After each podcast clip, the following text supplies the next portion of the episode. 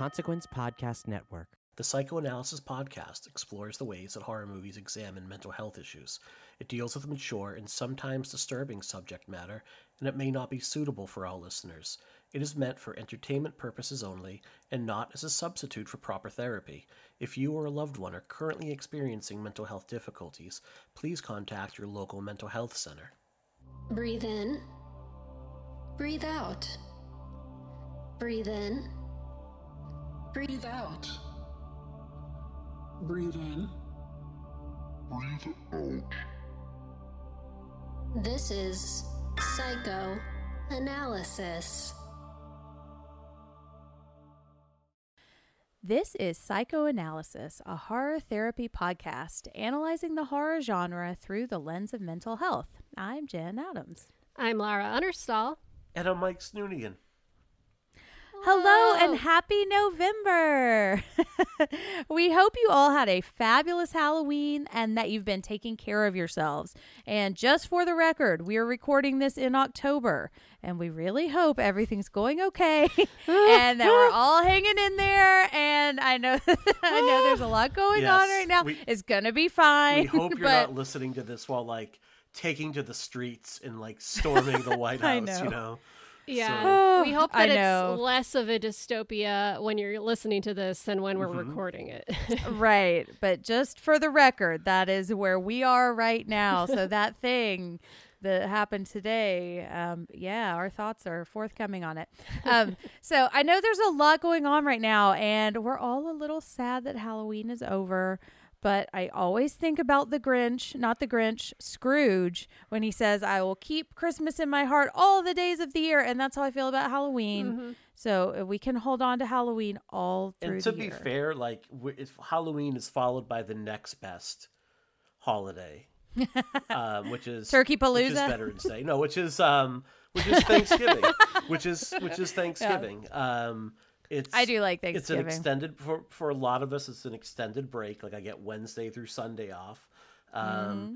and it has like a lot of the great things about the Christmas season without the negative things around it. It's basically like we're gonna eat, we're gonna hang out, we're gonna spend time with loved ones without having to go crazy on terms of like gifts and and whatnot. Although this year, Mm-hmm. probably the like getting together with loved ones is not going to happen.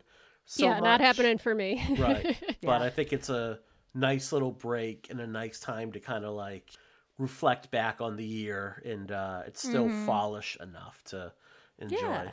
I'm going to eat a I whole do. pumpkin pie alone in my apartment. That's my plan. I'm going to eat the whole pie by myself. It's going to be good. sounds good. You should do that and watch Stranger Things. I don't know why that came into my head. But Yeah, yeah. I'm going to watch that would something. be a fun pairing. I'm going to watch something. I'm going to be I don't want to say hi, but Mm-hmm. you know, use your imagination. right. We canceled like the 50 person gathering we always go to, which thank God because Jeez. like it's like 45 magas and Oh god. us, yeah. Yep. But it was we, we've invited my mom and uh, her husband to our place, and we're gonna host. But we don't even know if in four weeks we'll be able to like have them over. It's Right. the Mm. tentative plan. Worst case, it'll be like the three of us just around the table watching Mm-hmm. movies and eating turkey. Which And isn't so bad. Nice. Yeah, it I know. cozy. Low key. Yeah. This is the year of low key, and there are sometimes that I'm really grateful for it. Mm-hmm. Especially like when I don't have to put on pants that aren't stretchy. um, so all that to say, Halloween, I know I miss it, but November is my second favorite month of the year, and so there's still a lot to love and be happy about, um, or thankful for, if you will. So, because this is a new month, we have a new topic, and this month we're going to be talking about grief. Yay! We clipped right there. We actually Uh, I know. clipped out. I think Yeah, our- we got yeah. so excited that we clipped our levels. Sorry, sorry, dudes. Um, so I'm really glad that we're talking about this because I think it's a universal thing that we're all likely to face at some point in our lives. Um, and I don't think we really talk about it that much. Um, I think it kind of makes people feel uncomfortable sometimes because they don't quite know how to respond.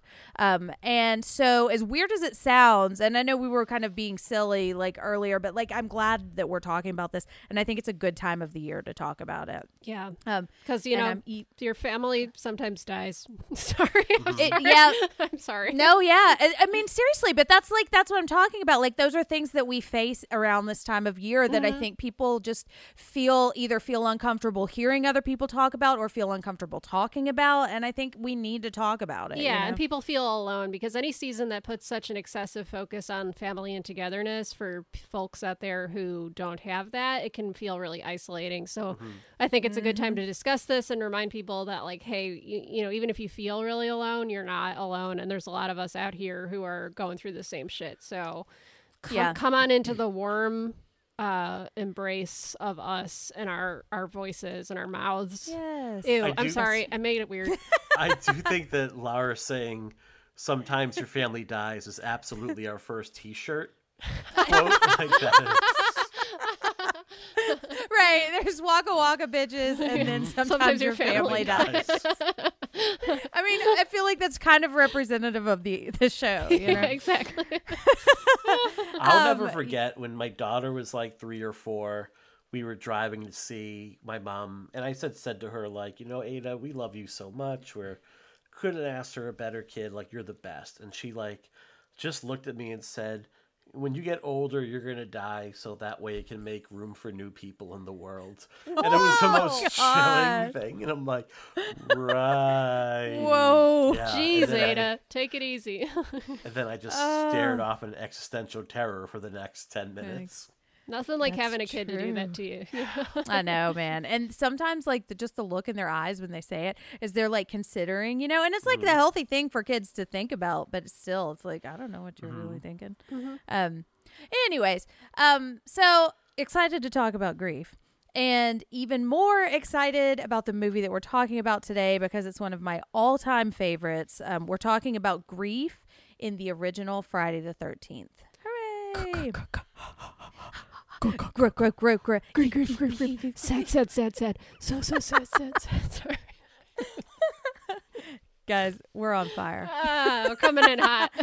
Ah, I said guys though. Come on, Jen. It's Okay. fine. It happens. It's you know. It does. I just said I dudes. I, just- said dudes earlier, and I just I, forg- Oh, I I, forgave dudes a lot. myself for it. That's I- true. Yeah, I grace. now find myself trying not to say guys as much. Yeah. Yeah, so like I I still can't quite do like folks with an X at the end of it. I still quite because it just my brain doesn't wrap around that as a word. Yeah. So I I, tend to white use for that. like captain or chief or y'all. I, I like I like saying pilgrims. Pilgrims, Yeah. excellent. Zup, Sport. pil- zup pilgrims. Pilgrims. nice.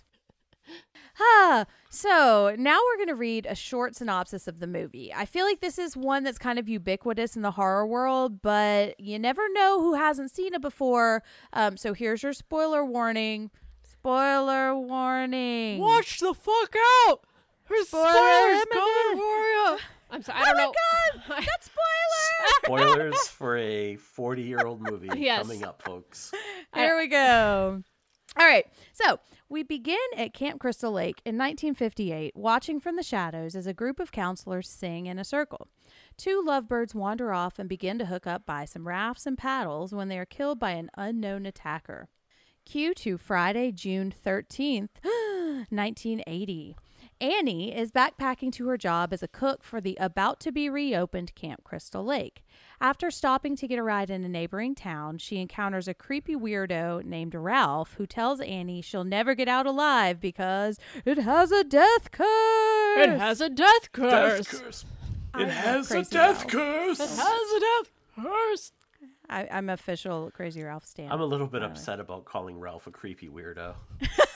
I mean, he's right. He like, lurks in pantries. Yeah, I mean, he does turn out to be correct, but if you think about it from the perspective of the person he's running down, That's true. Yeah. Turns out he was right, as she is murdered in the woods before reaching the camp. Oops. Oops, At the camp. oops, all berries. Sorry. That's one of Laura's little additions, which I love. Um, at the camp, the counselors are busy getting ready for their first day. And I must note that these counselors are all genuinely likable, including the absolutely dreamy Kevin Bacon, who is so cute in this movie. He's a hottie. He is, man. After one of them pretends to drown, did I just say they're all likable? They settle in and get to know one another. Later that day, Alice finds a lurking Crazy Ralph in the pantry. How long was he in there? Who again warns her that the camp is cursed and they're doomed if they stay. Doomed! You're all I doomed. tell You're all ya. doomed. Doomed. Fucking love Crazy Ralph. All right. One by one, the campers are picked off and killed by the unseen murderer until only Alice is left. Help finally arrives in the form of Mrs. Voorhees, a friend of the camp's owners. Phew! What a nice sweater wearing lady. Ha ha. But not so fast. It turns out that Mrs. Voorhees is actually the killer. What? Sorry, Casey Becker. I know. oh, I've got something to say about that. Um, we learned that years ago, her son Jason drowned in the lake while the counselors, who were supposed to be watching him, fornicated, and now she's bent on revenge against any and all horny teenagers. I don't know why I said fornicated so weird. It just felt like it. It needed felt right to me. Yeah. It does. It's one of those words that needs emphasis. Exactly, like old timey emphasis. Um, she tries to kill. Sorry, Mrs. Voorhees. She tries to kill Alice, who puts up a very good fight, piling every single chair in New Jersey in front of the door, right next to an open window. In the final confrontation, Alice cuts Mrs. Voorhees' head off on the shore of the lake. The next morning, real help finally arrives as Alice floats dreamily on the lake in a canoe. But not so fast again! The waterlogged body of Jason jumps out from the dark waters of the lake to scare the heck out of her and the rest of everyone in 1980. But was that real? Alice suddenly wakes up in a hospital asking about the boy in the lake, only to learn that they never found his body, which means Jason's still out there. And I'm cracking up because um, I wrote this and then Laura edited it and added a lot of what made it really fun. And I'm cracking up that you took out lakeified. I just That's the word that I you didn't. Have, I for the, you know if you wanted to swap it back to lakeified, I'm totally fine with that. I just no, waterlogged is much better. That was one of those times when I was like, I know there's a word, and I just can't fucking think of what this word is, and it was waterlogged. He's and autocorrect didn't even autocorrect lakeify because I think they were just like, whatever. yeah, there's Whatever. just big shruggy to that. Yeah. You've got your own thing you're going for. I know they're they're just giving me giving me some grace in these trying times. Yeah. in these trying times. Um, um, so now let's move into our feelings check. Um, I think this is becoming my favorite section of the episode because this is when we kind of unpack how we experience the movies. And Lord knows I love to talk about feelings. And I think we could all use more practice identifying our feelings because it sounds like something that's really easy to do, but it's a lot harder than it seems. I feel like we can, like, happy, sad, mad are the three things that we're like, okay, yeah, fine. Um, but it's a lot more complex than that. And I think I, I just love that we spend time here because I think we could all stand to get better at doing this. So let's go around and say our first experience with this movie and how it makes us feel when we watch it. Laura, would you like to begin? Sure thing. So I definitely saw bits and pieces of this, or possibly some of the sequels, while I was growing up. But it, for whatever reason, it was one that I didn't really sit down and watch, um, as far as like the whole franchise goes, until sometime in the last few years. It was one of those like, eh, let's catch up on all the horror things that are considered horror classics that I haven't really gotten around to. Um, I was recently on an episode of Halloweenies. I can't. I honest to God can't remember if that was this year or not. Like that's that's how I'm was. I listened experiencing time. it. Mm-hmm. Okay, good. And I I think it was either discussing the first or second movie. Um, and I I don't really have the nostalgic love for this series that comes with seeing it when you're younger and having those formative experiences alongside a film. Um, but I do really like the first movie a lot, especially I think the twist with Mrs. Voorhees is really unusual. I know that this was pretty much templated on Halloween as far as like a, a a cash grab goes. You know, they were like, let's make another one of these things. But I think that the twist with Mrs. Voorhees ends up really making it special and a little bit unusual. Um, so, you know, it doesn't like ring my bell as hard as it could or as it seems to for a lot of people who really um, had those formative experiences with this movie. But I really am excited to discuss it in this context, especially. And I think that the first movie, uh, the, the one we're talking about, is definitely, I think, psychologically the most interesting of the bunch. So I'm happy to get into the meat of it with y'all. Yeah, I agree. Mike, what about you? Yeah, so I have a few stories about the Friday. So I'm sorry if I get a little long winded Oh, here. I apologize. I'm not sorry, listeners. Deal with it. It's Um, not sorry. So, I I couldn't tell you my first experience watching the first Friday the Thirteenth because I feel like all of these movies kind of jumbled together in like a mishmash of like mid to late '80s like VHS experiences where we just like would rent stuff from the video store, and I feel like I watched part one way later in the game because I knew it was the one that didn't have Jason in it.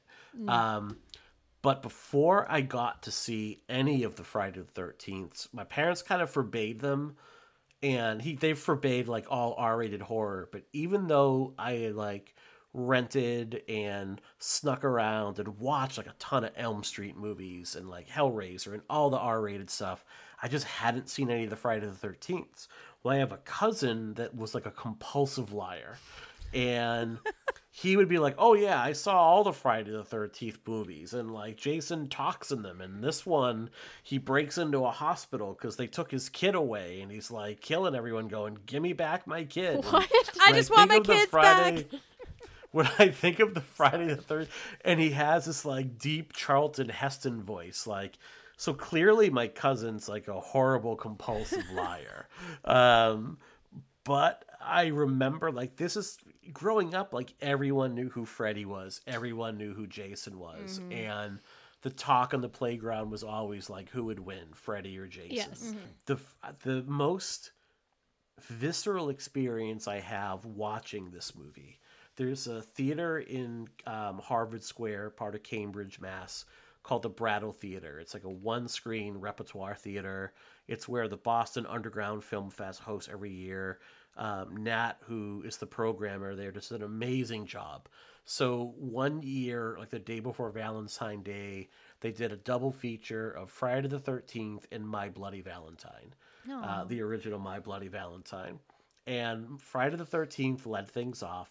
And it was definitely like I would describe them as like a hipster crowd. Um, everything was like seen through the lens of irony. Everyone was too cool for school.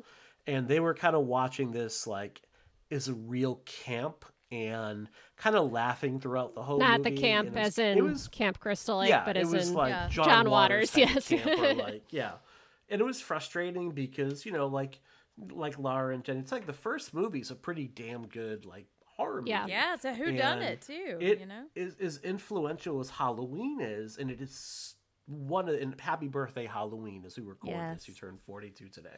Um, every other slasher movie didn't really follow Halloween as much as it did Friday the Thirteenth in terms of what it go- went for. So everyone's kind of laughing and poking fun at the movie until you get to that final moment in the movie when Jason comes out of the lake and the crowd lost their shit. I mean, people were screaming.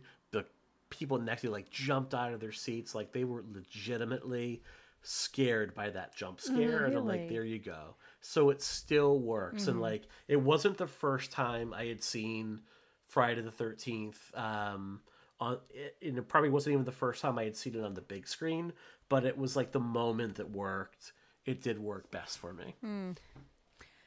Yeah, I think about like my first experience with this because I grew up hearing about it on the playground as well. But I there was always kind of this sense of Michael and Jason are too scary for me and I didn't really want to engage with slashers that much because I think there was just such an inhuman quality to the killers and it just really scared me. So I knew that they existed. Um, but my first real experience with this was with Scream. That's when I learned who the killer was, and that's where I kind of realized that this was kind of a, a piece of like horror, like lore, or like a fundamental piece of horror, you know. Um, and but I still didn't see it until I was probably I kind of like Laura, what you were saying, like I was kind of checking off some boxes and there was one Friday the 13th and I was like okay well I I love this day cuz it's spooky and um I just wanted to watch it and I put it on and I think I'd probably seen parts of it cuz like the Bravo's 101 greatest movie moments or something scariest movie moments like I'd seen a lot of it and I kind of knew what was going to happen and I was just watching it and I just really fell in love with it and I think um this was when I started to really kind of really be interested in kind of analyzing horror, you know, and I think slashers in general just have such an interesting perspective on like gender identity. And so it was fascinating to me to watch this. And I think it's a good movie. Like, I think it's fun and it's like you care about the kids. Like, there's nobody really in this movie that really bugs me, you know? Um, I, it's not campy. Like, like I just watched, um, Jason Takes Manhattan. That movie is camp and it is f- fantastic. Like I had so much fun the way. But like you could still be scared by this movie, but I I have never had a memory of being afraid of it because I think I just knew so much about it before I actually saw it. And this was like I I love commemorating days. And i think i'm starting to realize like how stressful holidays that i have to spend with my family are. And friday the 13th is not one of those days. It's just a fun day where i can like be extra spooky and it's not like once a year like halloween. So i love the fact that here's a day where i can just be kind of my creepy self all day and there's an excuse. And then i get to watch like this movie that i love. I agree that it, it's got a female killer like a fucking female killer. Like there's not that many of those mm-hmm. Um, and I love it. And um, this was one of the first times I ever identified something as a comfort horror movie because I found myself like wanting to go back to it just because it, it just was, I just loved it. I love the the aesthetic of being outside. You know, I just, I really like hiking and I like the woods. So I like that that's mostly where the movie takes place. I like that there's really no parental involvement at all in the movie, but that it's believable. Like it's not like the parents aren't coming home. It's that they're they're never a factor in the story. Right. Um, and I just it's I just love it. This is in my top five of all horror movies, and I, I keep going back to it. Um, I do have a lot of love for the rest of the series or the rest of the franchise, but this is far and away the one that I love. Yeah. My general feeling on the franchise is it doesn't have the all time classic like John Carpenter's Halloween or Wes Craven's Nightmare on Elm Street, but it also doesn't have the low that a lot of these franchises have. Like there's no Texas Chainsaw Massacre 3D. Right. There's no um, Halloween Resurrection. Um, there's no Hellraiser parts four through whatever at this point. Um, it's kind of like going to like Five Guys burgers. Like you know what you're Dependable. Yeah. And It is. Yeah, it's And it's because it's so right? simple. And one of the things that I love about it, because I love the book Men, Women, and Chainsaws, which her theory of slashers was based on. Um, I'm talking about Carol J. Clover. Um, and this is Mm-hmm. a 1980s book about gender in the modern horror movie. And she formulated her theory about slashers and Final Girl. She's kind of the one that coined the name Final Girl. Mm-hmm. Um, she formulated that on Texas Chainsaw Massacre and Halloween. And I know that this movie gets a lot of shit for kind of ripping that off. And I know, I mean, I know that was partly intentional, um, but I kind of love it. Like, this is kind of where I feel that formula like click into place. And I think that's where, like, you see the rest of the fl- franchise, like, it knows what it's doing and it's doing that. And it's really not trying to go too far outside of that, you know? And it's empty enough that it doesn't overcomplicate, but it's like full enough that it's still interesting. I i- if feel- that makes sense. I feel like in some ways it's the most distilled essence of the elements of a slasher. Mm-hmm. It's got lack of parents, it's got the sexy teens, it's got that I think cuz I think to me slashers are sort of inextricable from burgeoning adulthood and mm-hmm. sexuality. And this is the movie that like for better or worse really goes for that. It's like here's a bunch of mm-hmm. horny teens with their tits out and their dicks out at a fucking summer camp and they're all alone and guess what? That's the reason why they're gonna die and it's a force of mm-hmm. nature and you can't escape it. But all those mm-hmm. elements come together in this way that's really um mysterious and sort of sultry and uh, yeah, and and then it has this twist that you're not expecting uh, of the of it being like somebody's mom that's killing them, and and it, then it sort of adds this depth to it. That's like this bass note that makes it more than the sum of its parts, which is a phrase I feel like I say a lot when I can't quite define why I like something. Yeah, but yeah, yeah, so I dig it. yeah, I'm a big fan. And I think Jen, what you said about the synopsis too about it being a group of mostly likable kids, like I think that's really true. Um, I think part of what makes Halloween work so well, part of what makes Friday the Thirteenth work so well, especially the early movies, and especially like Friday the Thirteenth Part Four, the final chapter. Um, I like all the kids in these early mm-hmm. movies. Like you see yourself in them, you can kind of empathize with them. When you were like watching them, like I watched them when I was younger than the kids were in those movies. Like I wanted to be like the Kevin Bacon mm-hmm. character, like the cool kind of got the girl, but wasn't an asshole character. Mm-hmm. Um, and I think like probably this series that does it the best is the Elm Street series, where every movie the kids are Yeah, they're my favorite still. until you get to the remake, you know. And I think that's like a lesson somewhere along the way. Horror movies, especially slasher movies, stopped being about likable kids, and it became more about let's create a bunch of people you cannot wait to see Yep. die.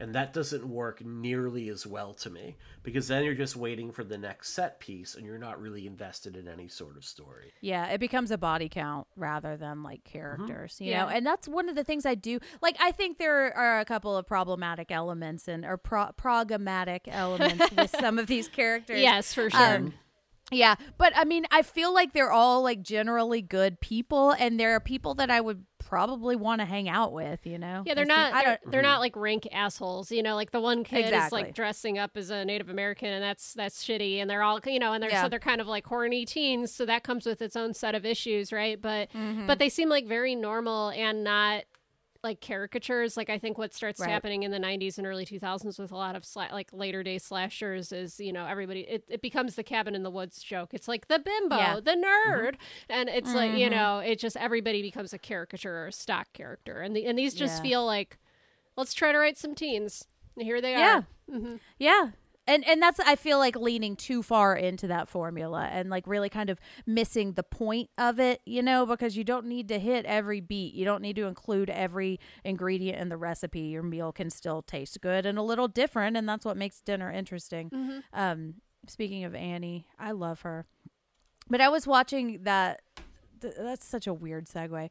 Um, I was watching her and I was thinking, you know, cooking for a bunch of camp counselors, that's a big job. Yeah, Like, for like a I teen wonder if you're ready for it. Or a girl in her like late teens, early twenties, you know, to just kind of backpack her way. She's very. I mean, I, I think her death makes me sad in a lot of ways because. I like you. You so immediately connect with this character that's so vibrant and full of life, and Mm-hmm. um, you. I want to see what life has to offer for her, and she doesn't Me get. You know. So I know. Mm-hmm. I do feel really bad. She's she's one of my favorites. I think in the movie, Sh her Mm-hmm. and Marcy.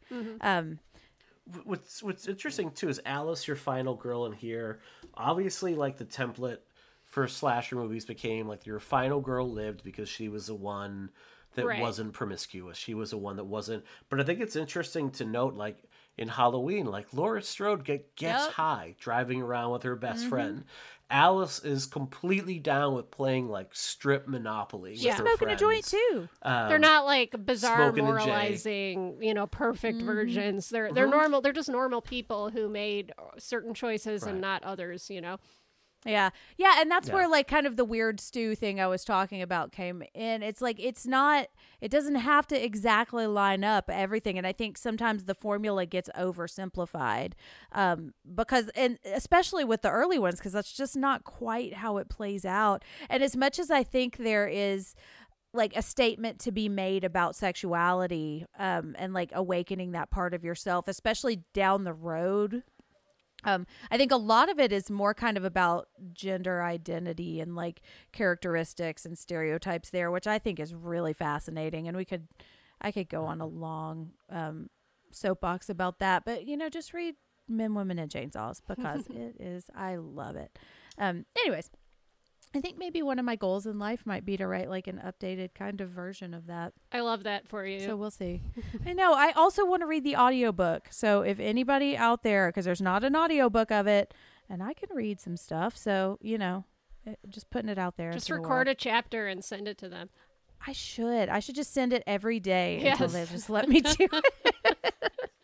Um, anyways, so that's our feelings check. Um, I think we have a lot of really positive feelings about this movie. Um, and so, and I'm glad we do because we're about to talk about some hard stuff. So, um, so we've said that our topic is grief and I don't think it's one that's really talked about in the context of this movie very much. So I'm kind of excited to dig into this, and I'm really excited to hear what you have to say about this, Mike. Um, but first, let's talk about what grief actually is. I think we all think we understand grief as sadness and it's just and i just think there's a lot more to it and kind of some misinformation so um, can you tell us a little bit about what grief actually is Sure. So grief in and of itself is a pretty simple definition. It's like the response that we have to loss, and it typically it is the loss of a loved one, whether it's our spouse, whether it's a longtime partner, whether it's a parent, whether it's a child, whether it is just whether it's a friend or someone that just held tremendous sway or influence over our lives. It's that feeling of tremendous sadness that we have when we come to term coming trying to come to terms with understanding that they're no longer going to be a part of our life in like a physical way. Um, it is typically decide is typically defined as an emotional response or at least it was in the past. But i think as our understanding of the impact of grief has evolved we are also now making room for the not just the emotional response but also social responses to grief physical responses to grief uh, cognitive responses to grief our cultural responses and also just the, the practical day-to-day implications that loss has given uh, has has on us and the impact it has on us overall. Specifically when it comes to these movies i had noted what is uh, in listed in the um, DSM as prolonged grief disorder, which is when grief not only persists for an extended period of time, but other symptoms start to show themselves as well. Like after six months' time, if a person is still experiencing like tremendous disbelief or bitterness over their loss, if they're confused about their own identity, if they lose the ability to trust others, if they start to still feel stunned or have difficulty accepting and moved on, or just are completely numb to any emotions and feel that all of their life is empty, then it goes from being like a very natural thing that everyone experiences to something that is really a mm. disorder. And at that point, there's a tremendous risk for um, being comorbid, comorbid with major depressive disorder, PTSD, as well as like a higher chance of experiencing suicidal ideation and really just having like functional disabilities. Like you lose the ability to kind of function day to day in a really kind of healthy, normal way. Can I ask a question about something you said? Um, when you said sure. the confusion about one's identity, can you uh, ex- tell me a little bit more about that? That's the one that I probably oh sure absolutely so probably not that's um, the one that i read and i was like so, i'm not sure i quite understand what you're saying there part of coping with loss is coming to terms with like and we're gonna i think we'll talk a little bit more about it when we talk about the coping models of grief, but it's coming to terms with like your new roles because mm. when you mm. lose somebody, your role changes. So you are no longer a husband or a wife, you are a widow or widower. Mm, okay. If you lose a child, you know, you're no longer a parent to that child, but a former parent to that child. So kind of like not being able to really come to terms with like well what is your new identity at this point? What are your new roles? What are your new responsibilities? So along those lines um, and i might be jumping ahead so if i am just let me know. Um, we're talking about grief in terms of losing a person.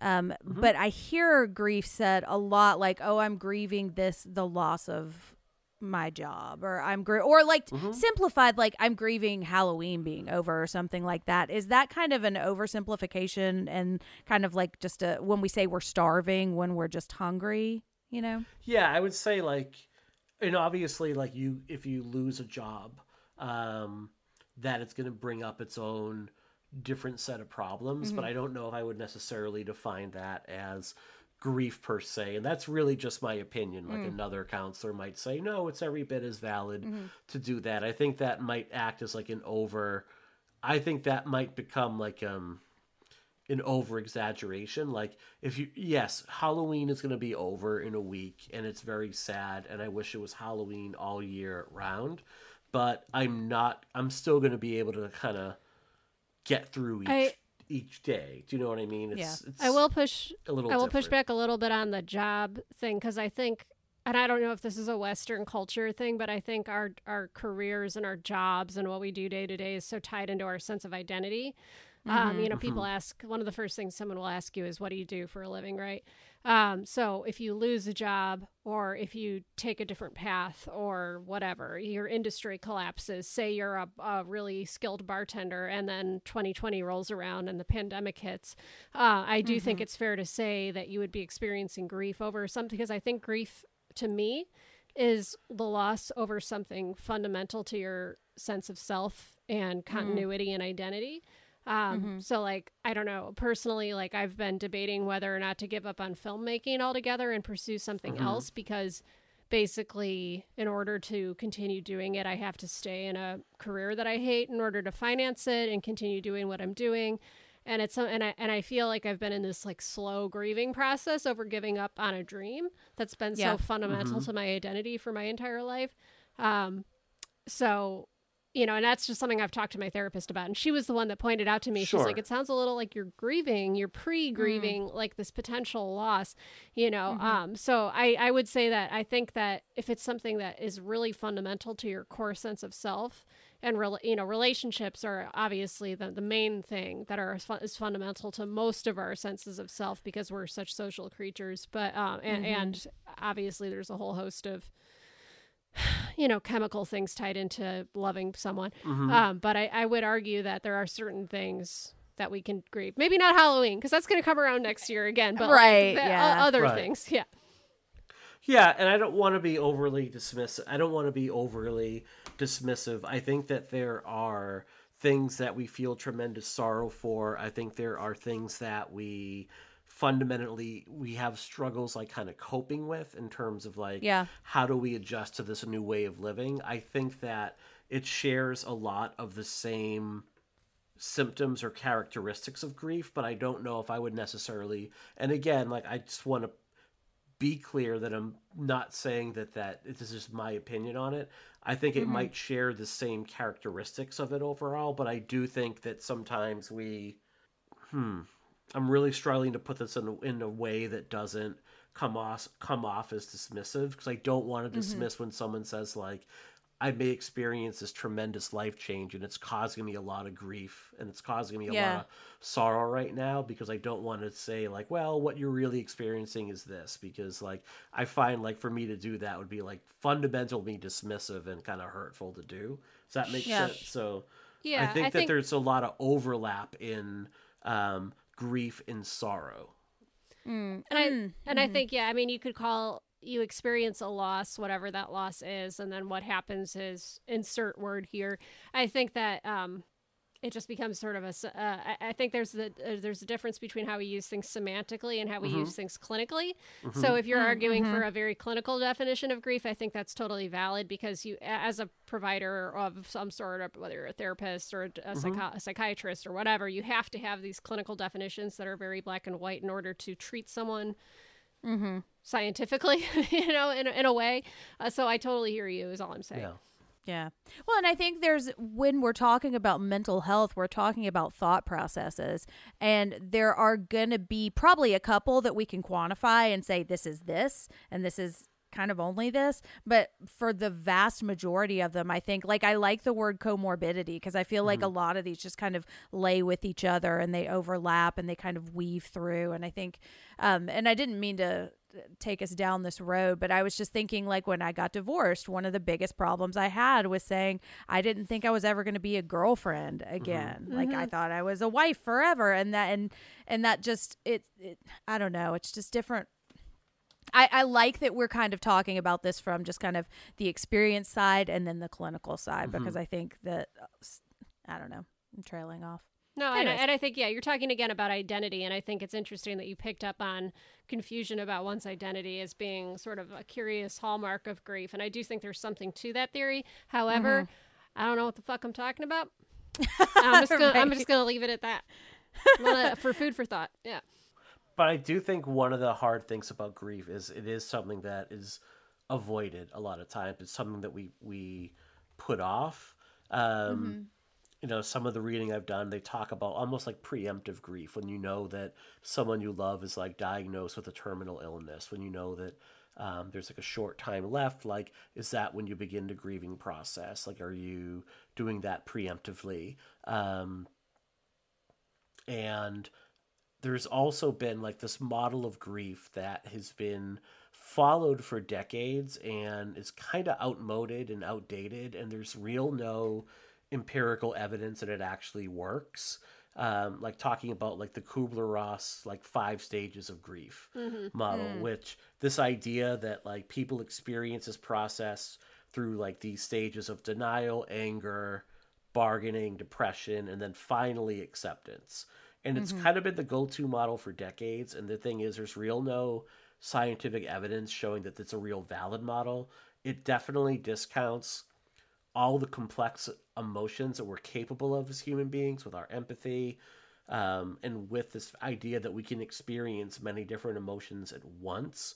And it kind of treats the process like a bunch of check marks that you have to kind of go in and be like okay now today i'm denying it and then next week mm-hmm. i'll be in anger where am i right now and mm-hmm. it that it's doesn't a really linear thing and exactly Right. it's not. And then those things are isolated. Right. Like a lot of times you're not going to feel just denial and that's it. You mm-hmm. know? it's my Right. denial day. Tomorrow's going to be acceptance, right? Yeah, exactly. Exactly. and the thing about grief is it often comes in like crests and valleys overall like Yeah. there are yeah. days that we might feel okay and then there are other days where it hits us like a ton of bricks. Um, what happens is you end up turning the process into this kind of performative exercise where you're asking yourself well what stage am i in right now? Am i ticking all the boxes for it? As opposed to really exploring or examining uh, where you're at. So in the past couple decades, there has been a number of criticisms along those lines. Um,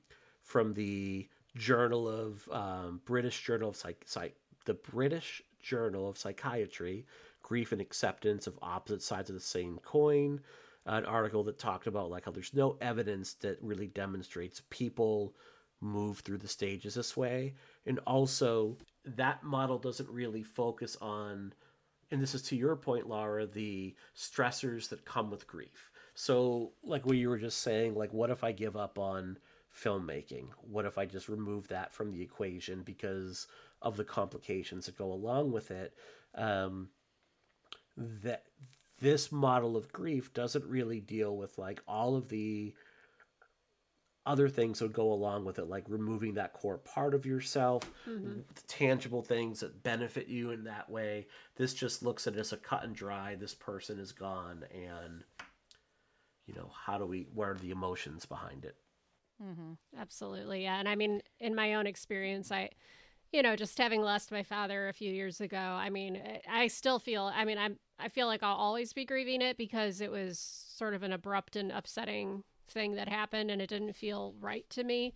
Um, and the my experience of grief was so up and down and one day you feel fine and then the next day you're mis i mean i that, that like i fully experienced just how nonlinear Mm-hmm. and roller coastery it is and and it's just so i i completely as soon as that happened i was like wait that's total bullshit so it's good to hear you mm-hmm. saying that there's a bunch Yeah. of things pointing out that it's total bullshit Yeah. It, Yeah. So what I would look at now, and we'll talk a bit more about it, I think, in the next show, but just a quick overview of what is being emphasized more now is like the dual process model of grief. And this was developed by Margaret Stroebe and Henry Schut in the 90s. Um, and their thesis was called the dual process model of coping with bereavement, rational and description. Um, it's this idea that there's like two modes of grief there's like loss oriented and then like a restoration oriented grieving period and they have a lot of oscillation back and forth between one another. There's a lot of overlap between them. So loss the loss period or the loss focus tends to be what we typically think of when we think of like the grieving process. The focus tends to be on the person that we lost.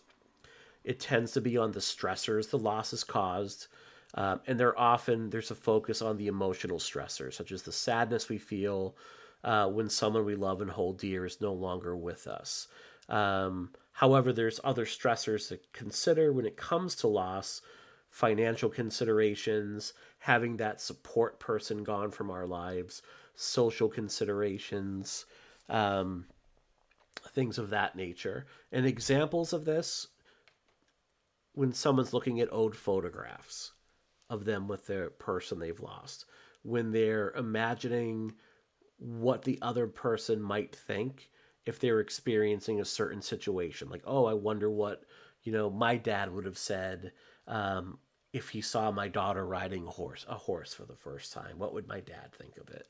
Um, crying over their death. Um, it is important to note that reminiscing can be pleasurable as well as painful as well. That it's not all reminiscing is it can also be a very good thing and a very good coping thing. Um, but instead of passing through different stages of this, that kind of focus on loss tends to kind of wax and wane over time. And like Laura, to your point, and to you know, same with I lost my dad. Jesus, at this point, I've had fewer years with him than I had you know, I, he's been gone longer than I've known him for when he was alive. And there were still, especially as a parent, mm-hmm. um, times where I feel like a very acute sense of loss with him not being a part of my life anymore. Mm-hmm. Um, the restorative side of this tends to be more adaptive overall. There's a focus on new coping and a new way of living one's life without that person in it anymore. There's a focus on setting new goals having new strategies for living while still kind of remembering the impact that person had on shaping on us there's a focus on like the novel skills that we've developed because that person is no longer a part of our life and what we've had to do to kind of adapt in the face of that loss it's about mastering new thought patterns and new behaviors and it's about meeting these unknown challenges and how we face and we address these new roles and the responsibilities that kind of come with the changes that loss brings. Um, now that we're explore, we kind of like start to explore what our needs are going to be, what the new cir- circumstances are going to be for us.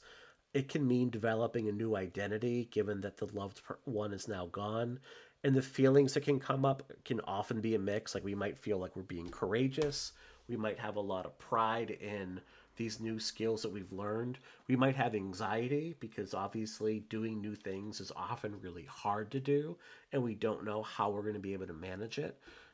And there's also might be relief that yes, it can still hurt, but we're able to get through. So the big thing is like there's an oscillation between the two molds.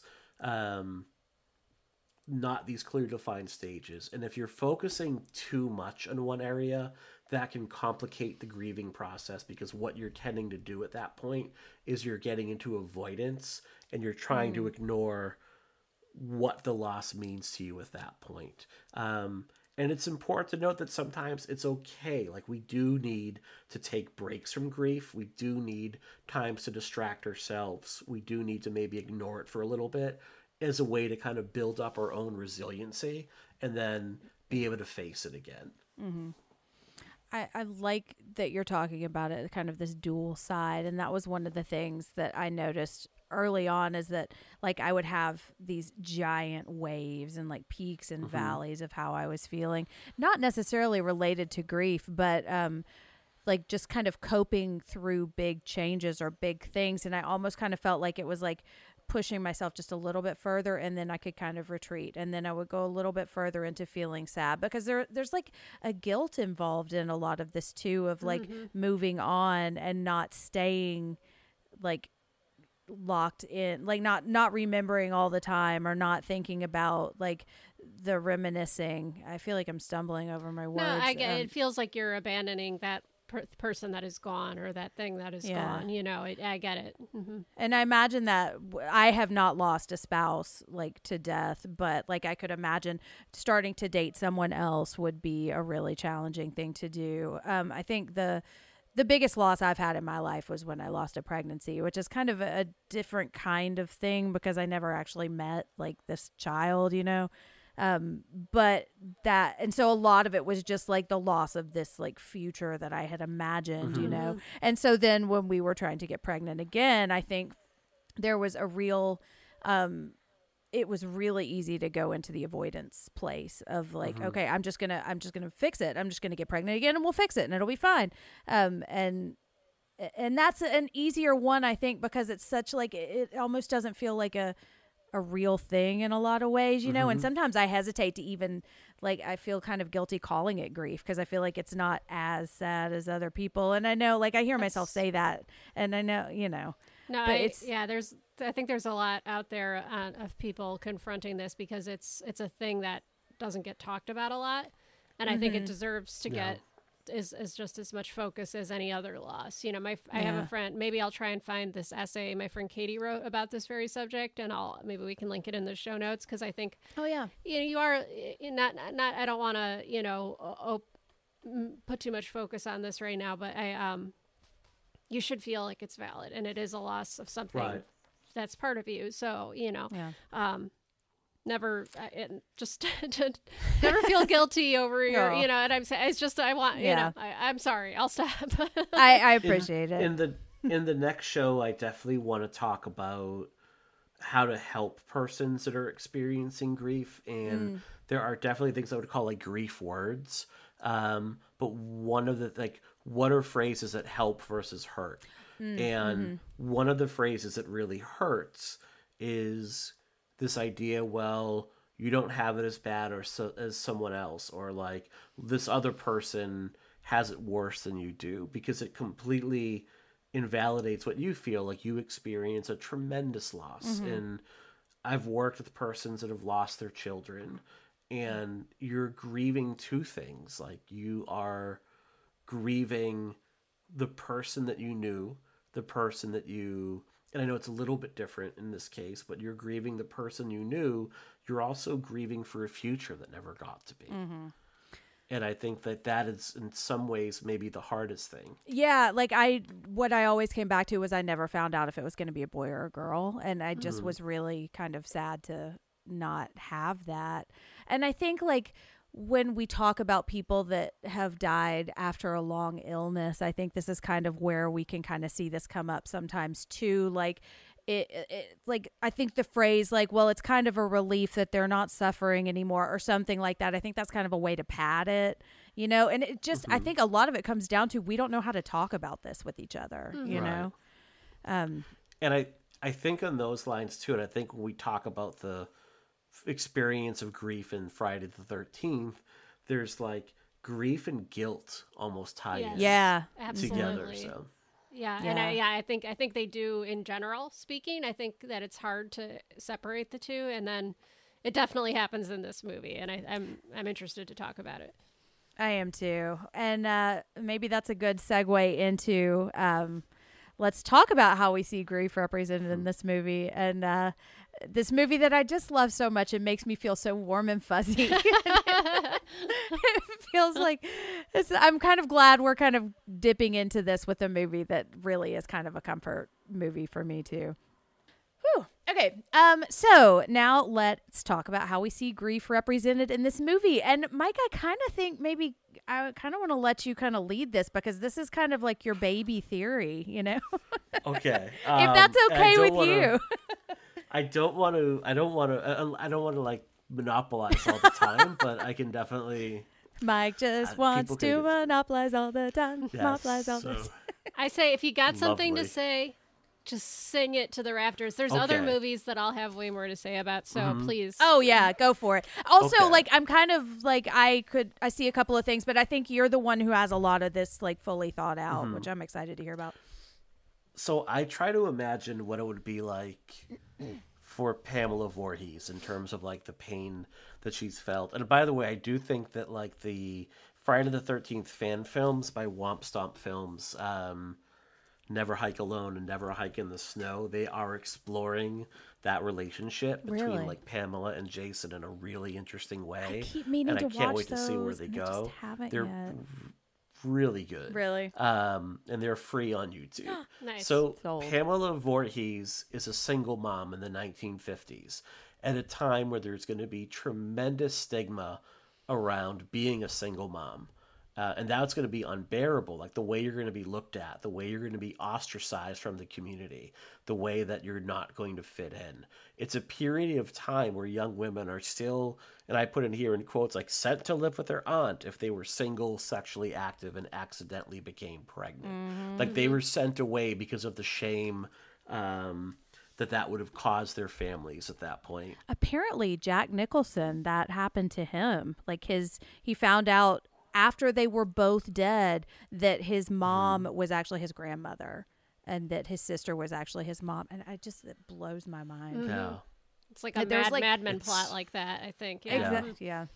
Yeah. hmm Anyways, So, so on top of that, so she doesn't give birth to Jack Nicholson. Unfortunately, she gives birth. You know, It's Yeah. Johnny. Her- yes, it's her son is born with a number of developmental and intellectual disabilities. He's born with these facial deformities that made him an immediate outcast during this time period. And there's no social safety net. There are no special services. There's no special education. There's nothing for Pamela Voorhees that's going to provide her and Jason anything that would re- represent something that will be a normal life for her boy. Mm-hmm. So you have a single mom, no dad in the picture. You, you have a son who is going to require a tremendous amount of special attention and no way to help kind of get him caught up at all. So what does she do? She works as a cook at a camp for children. It's a suburban summer recreational overnight camp, which means children of privilege are going to be attending this camp. Mm-hmm. You're going to be, if not wealthy, at least upper middle class during this time, the 1950s, to go. Like your parents are sending you there to have fun for the summer. The impression I always got isn't that like Jason is one of the campers there. Jason's mom is a cook there. She has no one that can watch him during the day. She can't afford a babysitter, so she has to bring her son with her to work. And I can imagine a conversation with her boss that is not a warm and fuzzy and friendly conversation about having to drag whatever name he wants to call her cut child and the shame that would go along with that. Okay. Um, so he goes to work with mom, and I'm sure that he did get to interact with the campers and the counselors, but I'm sure he was also excluded from a lot of activities. The scene in Freddy versus Jason, where he's getting like picked on by all the kids, I'm sure that was part of his day to day reality. it makes me so Um, sad. ultimately, you know, I think she sleeps there because like it's an overnight camp, so she probably stays there. Ultimately, whose responsibility was it to watch Jason? Was it really the counselor's responsibility? Because if he's not officially part of the camp, he's probably they probably think, well, it's her problem. She has to deal with it. Mm-hmm. We have these other kids saying we have to deal with right now. Mm-hmm. And I would say that like Pamela's grief that transforms into rage over time is because a this guilt over not watching over Jason and then having him drown and then taking that rage and directing it instead of inward outward at the counselors who she feels were now responsible for it. Mm-hmm. And i also wonder is there a part of her that feels this tiny bit of relief mm. that this child that like would have needed so much attention and would not have received any of the help that he really needed. Was there a bit of relief that she's free of this burden? Mm-hmm. And if there is that relief, what does that say about her?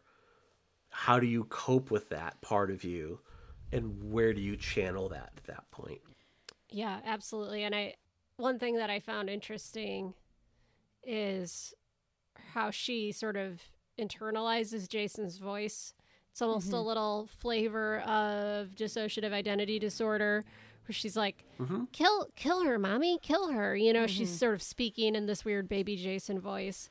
And it, uh, yeah, I mm-hmm. think that there's it's a really interesting theory for starters and I I could see that kind of mix of guilt and grief and frustration being sublimated into that murderous rage that she dissociates from by pretending that or or by part of her mind telling her to pretend that she is Jason. She is the Yeah. the agent of and I think that's what sets the stage for the later films and Jason himself being the killer and kind of it has a supernatural vibe, but I think there's a, Yeah. a very interesting psychological truth buried in that idea. And I do I also I, I really like this idea of um it's just popped into my head that like a lot of slasher films, especially this one, have this idea of like revenge on the normies for being marginalized. Because we were earlier, we were talking about how the campers are all really likable and just like super normal. And mm-hmm. and that's the thing is like somebody like Jason and Jason's mother never had that chance at normalcy, Yeah. and that's why like it's not so much a morality over sex that is is inspiring the revenge. It's just like you are so young and you're so carefree, you're so hot, and you're just off and able to have a good time. Well, I was never able to have mm-hmm. a good time. My son was never had a chance. Mm-hmm. He never had a prayer of ever having a good time. Instead, he just died, and I couldn't be there for him because I was working in the kitchens or whatever. And I can just Right. really I can vibe with that rage, you know, like. And I think mm-hmm. it's a it's a it's a thing and, and it's also like I, I mean a lot of people you know there's this idea of like slashers being just revenge on the on these like white normal well-to-do youths you know and i think there's a lot of that buried in here Well, and I think even if it was explicitly said Jason is under your counselor's care, I still think there would be guilt there. Like Of course. I I can't believe I left my kids my kid with these kids, you know. And I think um like I'm like catching on to the word rage that you have in these notes and that you said um because that's something that we've taught I've been talking about in therapy I mean, just understanding that rage is different than anger, and that with rage, there's like a lot of times there's like a loss of control there, which I think we kind of see. Um, but we, my therapist gave me the sheet a long time ago, and I fucking love it. And it's got like base emotions in the middle, and then it's got an impaired version of that, and then a healthy expression of that. And so, rage, I, I wish I had it in front of me because I'm worried that I'm going to say the wrong thing, but I think that rage is like the impaired version of fear. And it's just easier for us to express it with rage because I think a lot of times that's kind of like a blind, like tied to action thing, uh, which I think we can kind of see her go into. And I could imagine it would be terrifying to have to confront the truth of this guilt that you feel, you know? And I think guilt probably mm-hmm. has its own impairment. I, I wish I'm kicking myself for not having the sheet in front of me, but. I like to think of the anger iceberg too. I don't know if that's something that's anyone ever. 'cause I heard about that. I the anger iceberg is basically on the surface you have like, well, I'm uh-huh. angry. Underneath, like anger, it's in and of itself. It's the way I was trained, and I kind of love this. Like my my uh, my advisor and like the um, Dr. Freeberg said, anger in and of itself is not really an emotion. Like anger in itself is usually sadness and fear. Sadness because you're not being understood, and fear because you're not understood. Like no one's ever going to understand me. But underneath anger are all these underlying emotions sadness, disappointment, loneliness, feeling mm-hmm. overwhelmed, embarrassed, hurt, helpless, anxious, stressed, threatened, contemptuous, mm-hmm. jealous. All of these things live under the surface and make up anger to some degree. You and you don't maybe experience all two dozen of those things, but there might be like two, three, or four things you mm-hmm. feel that when you say I'm angry, what you're really saying is like I'm afraid you're never going to understand me. I'm embarrassed because of this situation and I feel helpless right now because I don't know how to mm. change it. And all of those things combine into actually making you mm-hmm. angry and then not ever being able to control that anger then gets channeled into that rage, an unhealthy expression of mm-hmm. anger. There's um I don't know if Mike you ever watched the Pajanimals when Ada was younger. Um it's a Jim Henson show. It's it, it's kind of like Muppet Babies. It's kind of akin to that. And it's amazing. I love it so much and if anybody out there has watched Pajanimals with their kids. Now it's it's a school it's a show for preschoolers, so like I don't watch it now. Um but sure there's a- sure No, i'm just kidding i'm just kidding but sometimes, like Corey and I would find each like I, I found myself talking about which pajanimal I was with like my friends that don't have kids. and I was like, you don't know what I'm talking about. But they have this song called "I'm Mad," and Cowbella is singing "I'm mad, I'm mad, I'm really, really mad." But maybe I'm really just sad. Aw. And then it just I'm sad, I'm sad. It's it's but it's Mm-hmm. the sweet moment of like, yeah, there's something underneath that that's fueling it. And I think anger is just so much easier, like that top level of the iceberg. And when I Mm-hmm. think about my sheet, anger is at the top of it. And I think it's for the same kind of thinking reason. It's just so much easier for us to get mad. And that's why we lash out a lot Mm-hmm. of times because it's easier than like Miss Voorhees saying like that this this is my reality now and that maybe I'm partially to blame for this or that I I do feel relief. Maybe she's just terrified at, at like admitting that relief to herself. Um and so that's the anger. Now, I also want to say like that none of that excuses murdering, and that they're and For the record. Right. exactly, yeah, yeah. And I kind of want to like maybe move into what she does with that anger, um, because I think like.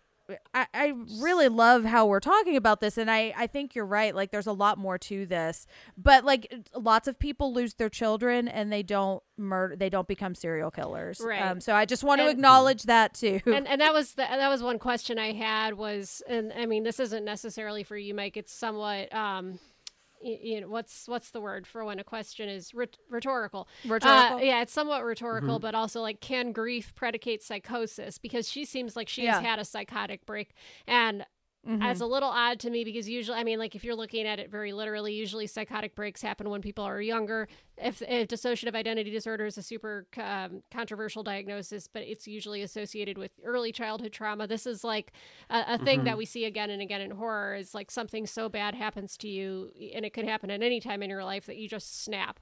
And um, Yeah. I that seems to be what they were going for a little bit with this character that her grief just caused her to dissociate and totally start killing people. And i don't know if that's literally realistic but it, i do think it functions as a really nice metaphor for grief. But if we're looking at it mm-hmm. literally like i don't know. Yeah. Yeah. Well, I'm actually, as you're saying that, I'm, I'm literally looking up the quote from the truck driver because it's not just murder. Like she she poisons the water? is against, right? She's against any attempt. So here's the quote: Did Christy ever tell you about the kids murdered in '58? Well, that is boy drowning in boy, drowning in '57. Bunch of fires. Nobody knows who did any of it. In '62, they was gonna open up. The water was bad. Christy will be just like the rest of the folks. So basically, like any attempt to reopen this camp, like she has Yeah. sabotaged it. I just have to say. Mike, you're an American So- original. It's the thing that she says to the That's truck what driver Annie says. you're an american original and Oh, he goes that's right. american original yeah what the fuck does that mean? Okay, thanks. Thanks, Yeah. 1980. Sorry, go ahead. Yeah, there it is. Like four more lines. I did not remember that. Um, but basically, he, you know, any of attempts to reopen this camp, like, see is Yeah. sabotage, and she's done. And now that, like, okay, like it's actually going to happen, like that is the final Yep. break for her. Yeah. where it's now becomes a rampage, a murder. yeah kind of like a think- spree killing almost Mhm. Yeah. Mm-hmm. And like we we said in the synopsis like fornicating teenagers. Like she is angry specifically at kids who are about to get down. But it's like she just Mm-hmm. does not want this camp to exist anymore. And anyone who tries to make that happen falls into her rage um Mm-hmm. or her murderousness. Although it, like the opening kill is from 1958 and i think that's meant to be the year after. Is that right? Yep. so I mean, I think that's like when I was watching it this time, the thing that really stood out to me was the scene when I think it's Ned pretends to drown and everybody is just like on it and like they're jumping in the water. And mm-hmm. I imagine cuz we see her what what we we see from her point of view she's watching this whole thing happen. And i just imagine how heartbreaking that would have been for me as a child whose parents drowned because the counselors didn't care to watch like what might have been or like what could have happened if if it were a different Yeah. set you know? And Eh, and so i was thinking does this trigger it? But it doesn't because she killed right. these teenagers the very next year you know? And, and I think there, there there's also this sense of confusion coming from her. Like she thinks when mm-hmm. she's talking to um, Alice at the end, she sort of has mm-hmm. this moment where she's talking to her as Alice, and then you see something change in her eyes, and she's like, "You did it! You let him drown!" You know, like she is reliving mm-hmm. that moment again and again, and she sees any camper or counselor in this place as one of the original guilty parties. Right, yeah, she's never moved past 1957. Yeah. And so, talking about PTSD recently, would that be? I, I guess maybe there could be an element of that as well. That this is a trauma. For Oh, sure. absolutely. Yeah. Um, it it does make me feel really sad for her. Mm-hmm. Um, Yeah, I, that's what I like about this movie is that it, it's like a lot of these slashers. Again, you know, we were discussing this in the within the context of Scream, uh, that there are these are really human killers. This, this is a really human killer, you know, and I think that Yeah. gi- gives it more pathos for me than this faceless entity. Um, although faceless entities can be a lot more fun, but I think Right, there's right. something about this that has a little more depth to it for me. Yeah. Well, and I think I've said often that Jason is my favorite of like the Michael Freddy Jasons. Um, he's my favorite killer. I think I even like him better than Ghostface because there's just this iconic look to him that I think for some reason just really resonates with me. I don't know if it's like the the symmetry of the hockey mask or something. I just really dig it. But I also think he is the one, if we're looking at Jason, Michael, and Freddy, where his backstory doesn't bother me really in any kind of way. Like there's no red flag that pops up that like, yeah, well, Michael killed his sister. Like that's not that's and just kind of the way it plays out in the movie has always kind of bothered me a little bit. And then Freddy is like a child murdering pedophile. yes, you know? he's a literal pedophile that murders kids that gets burned to death. right. What about, I mean, what about Leatherface? Mm. Leatherface.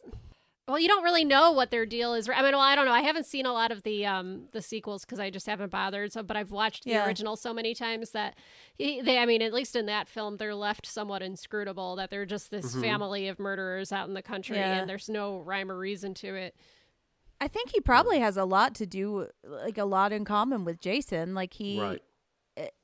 like I feel like there's a lot of abuse in that family that he's Mm-hmm. grown up in. And like it's interesting and I know this is a different movie and I don't want to go too far down into this, but like seeing him wear these different costumes and like the Mm-hmm. different faces I think is so interesting and I think really kind of reveals what he sees his place in that family as, you know. He's the caretaker and the the butcher and all these Yeah. other things. Yeah.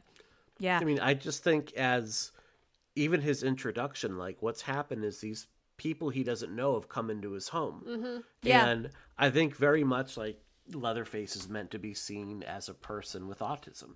Is, is how I Interesting, would yeah. look at Leatherface. So you have like someone who's probably very, and to your point about him like wearing different costumes, depending on the role he's playing, like he has a very regimented, like, okay, when I'm cooking, this is the what I wear. When I'm serving, this is what I wear. There's a Yeah. very, um, but Leatherface, I always thought was really tragic because like he's not really aware of what he's doing at mm-hmm. that point, and mm-hmm. you see that opening thing. It's part of the greatest introduction of any. I know. I love it so horror much. movie. I think it ah. chills Oh just God. thinking about it. The way that that, that whole mm-hmm. thing is shot, and he just comes out of that horrible red door, you know, doorway, and like it's. Oh, I love it so much. Yeah. But what you see is like someone who's very scared because someone has come into his home that he that is unfamiliar and a stranger, and how frightening that would be. You could look at that with Pamela Voorhees and say Mm-hmm. like there is a way she could probably tell herself that she is protecting campers. Now, I'm not saying that's what she's actually doing, but that these campers are coming in or these counselors are coming in and they're going to be placed in charge of kids that they're not going to protect and that Mm-hmm. she is trying to right this wrong. And again, I'm not saying this. I'm saying I think she could convince herself of that kind of thinking to justify what she does. Absolutely. I mean, she's she's known in the community because as Steve Christy recognizes, oh, it's you, Right, right. Like, and everyone knows who she is, so mm-hmm. she's been a fixture in that community. And I just wonder how views of her changed over. Like once Jason was no longer part of her life, how views of her changed. Like, Yeah. was she still seen with that same stigma, or was there maybe more pity toward for her because of what she experienced? Yeah. And I wonder what she's like on a day to day basis that does not have anything to do with this camp. Like, I wonder how functioning she is throughout the rest of the year and it's just like these particular events that trigger her like her, her son's birthday would be a major trigger you know um and all this to say like i have been thinking recently i love really parsing this out and really kind of trying to understand her thought process but i love that the movie doesn't really make us do that you know? Like mm-hmm. we are doing this because we choose to. Mm-hmm. And I say that as somebody who's really just fucking over being asked to understand the bad guys all the time, you know? Mm-hmm. I Yeah. think you know, there there's going to be a time where I think I'm more willing to do that, but right now I just feel so exhausted with it and I love and I say that I don't want to I don't want to like criticize what we're doing because we're choosing to do this for a different reason, but I love that the movie exists without us having to do that, you know. And, and I think it's a trope of modern cinema and like the you know modern t- sort of event television that we have Mm-hmm. now with the HBOs and yada yada that everything has to be explained to you to death, you know. And I, Right. I, I you know, sometimes that works and sometimes it does not, and it kind of gets old, you know, where you have like, oh, we've got a villain with this you know, insert reason here, and we're gonna have a flashback of their childhood, and we're gonna, you know, Right. we're gonna tie everything into a little bow for you. Um, I am a fan of ambiguity and leaving things open to interpretation, just because I think it allows for a richer experience than just being, Yeah. you know, it leaves you thinking about it versus being like, okay, well, I'm done with this story, close the book, never think about it again. Right. Yeah, and I think there's a balance there because the first time I think that it kind of sparked this line of thinking was when I was talking about the book Insomnia, um, which I have a lot of lot of more thoughts about it. But there's a character who is an abuser, and then his wife who he abused in that book, and he is so fully developed and he is so humanized and i don't really have a problem with that the problem i have is that she isn't Yeah. and that all of the sympathy is going towards him That and so a when thing. That is a total Right. th- I, and I, I've gotten into so many arguments with people who just can't see why that's a problem, and they'll be like, "Well, I don't see the problem with having a movie about an unlikable character." It's like it's not about that. It's the fact that they, the the director, the author, the writer, whoever has given so much energy into making you understand this tragic, flawed villain type of Right. character, and it's almost always some kind of vaguely abusive dude. I'm thinking of the Uh-huh. movie Paris, Texas, right now, which I just had like a Hmm. total meltdown over a few weeks ago, um, because it's like lauded by every cinema nerd in the world, and I was just like, Hmm. no, this character is an abusive piece of shit, and they give, they give all the sympathy and focus to him, and not enough to the wife. That was, you know, Mm-hmm. and that's that's like a it's a whole trope that really really exists in a lot of very highly praised p- works of cinema and literature, and it's oh, sorry. I got triggered Yeah. again. no, sorry. Yeah, and I think like I don't think we necessarily see that in Friday the Thirteenth, and I'm really grateful for that. I think mm-hmm. there's enough there that we can really pity Pamela Voorhees, but also like we these kids are presented as really likable. You mm-hmm. know, like I mm-hmm. don't know if I would necessarily call this a feminist movie, but yeah. but de- it's interesting. Yeah. Yeah, but I don't think it's like I don't feel like it's misogynist, you Mm-hmm. know? Like I feel like all of the characters are really presented as human beings, you know? Which is really kind of what I think of when I think of feminism. Like it, are you just being fair to everyone? Is everyone being presented as a whole character? Mm-hmm. Um and I do think this movie does this that mostly very well. I think it's a movie that knows its market very well. Yeah. Um, like I think the three of us have put more thought into the motivations, of, and For sure.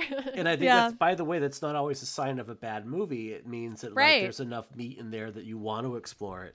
But I think Yeah. that like you know Sean Cunningham, the director, and Victor Miller, the writer, very much knew like who is this movie for? It is for like 17, 18, 19 year old teenagers that want to see a movie on a Friday night that they can take a date to, that their date's going to like cuddle up next to them and grab onto them during the scary bits. And they're going to have a good time and they're going to tell their friends about it. And they wanted to see themselves up there on screen. Like the kids that you see and I think it was uh, Irwin Yablans, the producer of Halloween, said everybody at some point has either been a babysitter or has been babysat by somebody. And the beauty of Halloween is that you're focusing on you're you're taking horror out of these like gothic structures and you're and it's focused on adult issues and adult problems and you're putting them on the teenagers and you you saw yourself in um, Laurie Strode and Annie. You saw yourself in Bob. And even though they might have not been like the most fully developed characters in the whole world, there was enough in there. And I think you saw mm-hmm. your as a kid growing up, you maybe like were a camp counselor or something you kind of at least knew what it was. So you could see yourself in all of these kids. You saw yourself in Alice and Annie and everybody mm-hmm. else in the movie. And that to me, like that is part of the fear. That is like that could Totally. be me. It could Yeah. be me, and on some level, as a as a normie privileged person, perhaps I deserve it. Mm-hmm. Um, that's Yeah. just a whole other sidebar that I could go go on, but I won't because I did not prepare those thoughts. Well, and I also think there's an element of that's part that speaks to how great of a movie this is because I'm thinking of a movie specifically that we talked about recently where we really started to analyze and certain elements started to fall apart, you know. Um and he- and it didn't hold up to scrutiny. And i think here like the more we dig into it i think the more there is we find we could dig in. And i think that's but you could totally just enjoy this on a date night you know or just mm-hmm. like it just a fun comfort movie. I want to put on while i'm folding laundry and I think that really speaks to the strength of this movie is that there is uh, to to put go back to the iceberg me- metaphor. I think there is a lot under the surface here that doesn't necessarily um, always show itself, but that is really fascinating to dig into. Totally. Um, so uh, on that note, we're going to talk a little bit about treatment right now, unless there's anything else we wanted to mention. Um, so Mike, I know you had some thoughts about treatment for this specific kind of grief. So I brought up like a very specific exercise for this right here, and it's something that I would call the grieving tree. Um, Does it involve killing a bunch of counselors? you could, you could, by the way. You know, Uh, it might be okay. Am I skipping ahead? Am I skipping? skipping ahead? Spoilers. um, so the, this I the grieving it's very simple. It's a creative exercise in therapy where you need a few supplies like a sketch pad, some stuff to draw with or sketch with, and then some like construction paper, red, green, and yellow. And what you're going to do first is you're going to take your sketch pad and just draw out a tree. You're then going to use like this construction paper to cut out leaves um, red leaves, green leaves, yellow leaves. And basically, the colors are going to represent the kinds of emotions that um, come up. So, green are kind of good, warm thoughts you want to focus on. Red is like the more problematic or hurtful thoughts, and yellow is kind of like an intermix of those. And what you're doing is you're writing out as many, many memories, thoughts, or feelings about the person that you have lost and putting them on the leaves on the color that they belong to. And if it's a mix of emotions, you're putting it on that yellow one. If it's something that's a hurtful emotion, you're putting it on the red one. If it's a warm thought that you might want to focus on and brings up good memories for you, you're putting it on the green leaf. Once you are done writing everything out and placing on your leaves, you're then arranging your leaves on the tree. And as a counselor, I look for a few different things at that point. Number one, you look for the actual things they wrote, the actual memories they wrote. Um, also, look at the placement of where the leaves go. Are all the greens together? Are all the yellows together? Are all the reds together? Or are they, you know, kind of separated from one another when you're placing them? Or is there an overlap between them overall? Are they kind of all mixed in with one another? Are the red ones all placed off of the tree and on the ground, very much like what you might see, you know, in the autumn when leaves turn color overall? And it kind of gives a window into how the person is experiencing those emotions, what sort of overlap there might be between them overall, and where they might be kind of in the process, where they are right now. Similar to if I do like a collage, I often will do like a past, present, future collage with clients where we just get a stack of old magazines and you are cutting out pictures and kind of putting them on different sheets and mm-hmm. you can often see like on some things there's a lot of overlap in the pictures and things touch and then in others there's very clear boundaries that are drawn between different entities overall, and that space in between them is often really fascinating. Um, the idea behind the grieving tree is it allows the person the time, the space, and the energy to really sit there and really reflect on the different emotions. And the idea is to really take your time and not just go willy nilly putting things on the leaves. Like, it's not something you would even think about finishing maybe in one session. It might be a multi session process for a person. But what you're mm-hmm. doing is you're giving someone the space to work through all of the difficult emotions that can come up when it comes to grieving. And then giving them this the idea of allowing them now to, to talk about why different and also I shouldn't say just some emotions, it could be memories. So for mm-hmm. example, you might have someone that puts their loved one's favorite song on a leaf wherever that and i've had a client who they can no, say they can no longer listen to music because their son always listened to music and he was always like when he moved he was dancing. And they cannot um, think about listening to music now because it's too painful for them. Yeah. um, but inter- but at the same time the interactions that that per- that loved one had with their children goes on a different color leaf at that point because hmm.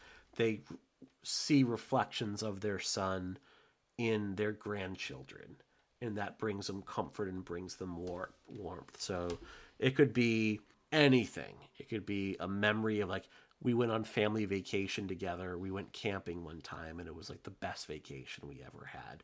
That could go somewhere. And then giving them the space to talk about it but then also talking with them about why they've arranged it the way they did and what Yeah. is that what that's making them feel. Does that make sense? It does, and I'm loving this idea. Um, I was thinking it reminded me a lot of something that I had done called a trauma egg, which I think I've mm-hmm. talked about a little bit, mm-hmm. but it involved drawing scenes.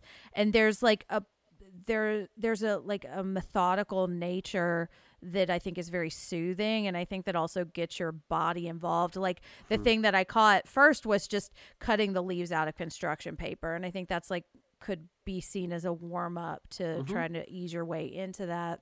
And I think it's it's like externalizing and kind of making real something. And for me, when I'm talking about like traumatic scenes, it's like, oh, this did happen. But here I feel like it would be like honoring a memory or like like commemorating it kind of mm-hmm. in a way because you're like making it real and you're sharing it with someone else. Hmm. And I just I love the idea of this. I mean, to me, it seems like the real purpose of this is to physically manifest something that can feel really overwhelming to get mm-hmm. into mm-hmm. and to start analyzing and Yeah. that what what tools like this or like the trauma egg or, or other things are doing. My, when i first started therapy my therapist would have me draw scenarios that i was describing and like place a little illustration of myself in the scenario and then she would like talk me through it.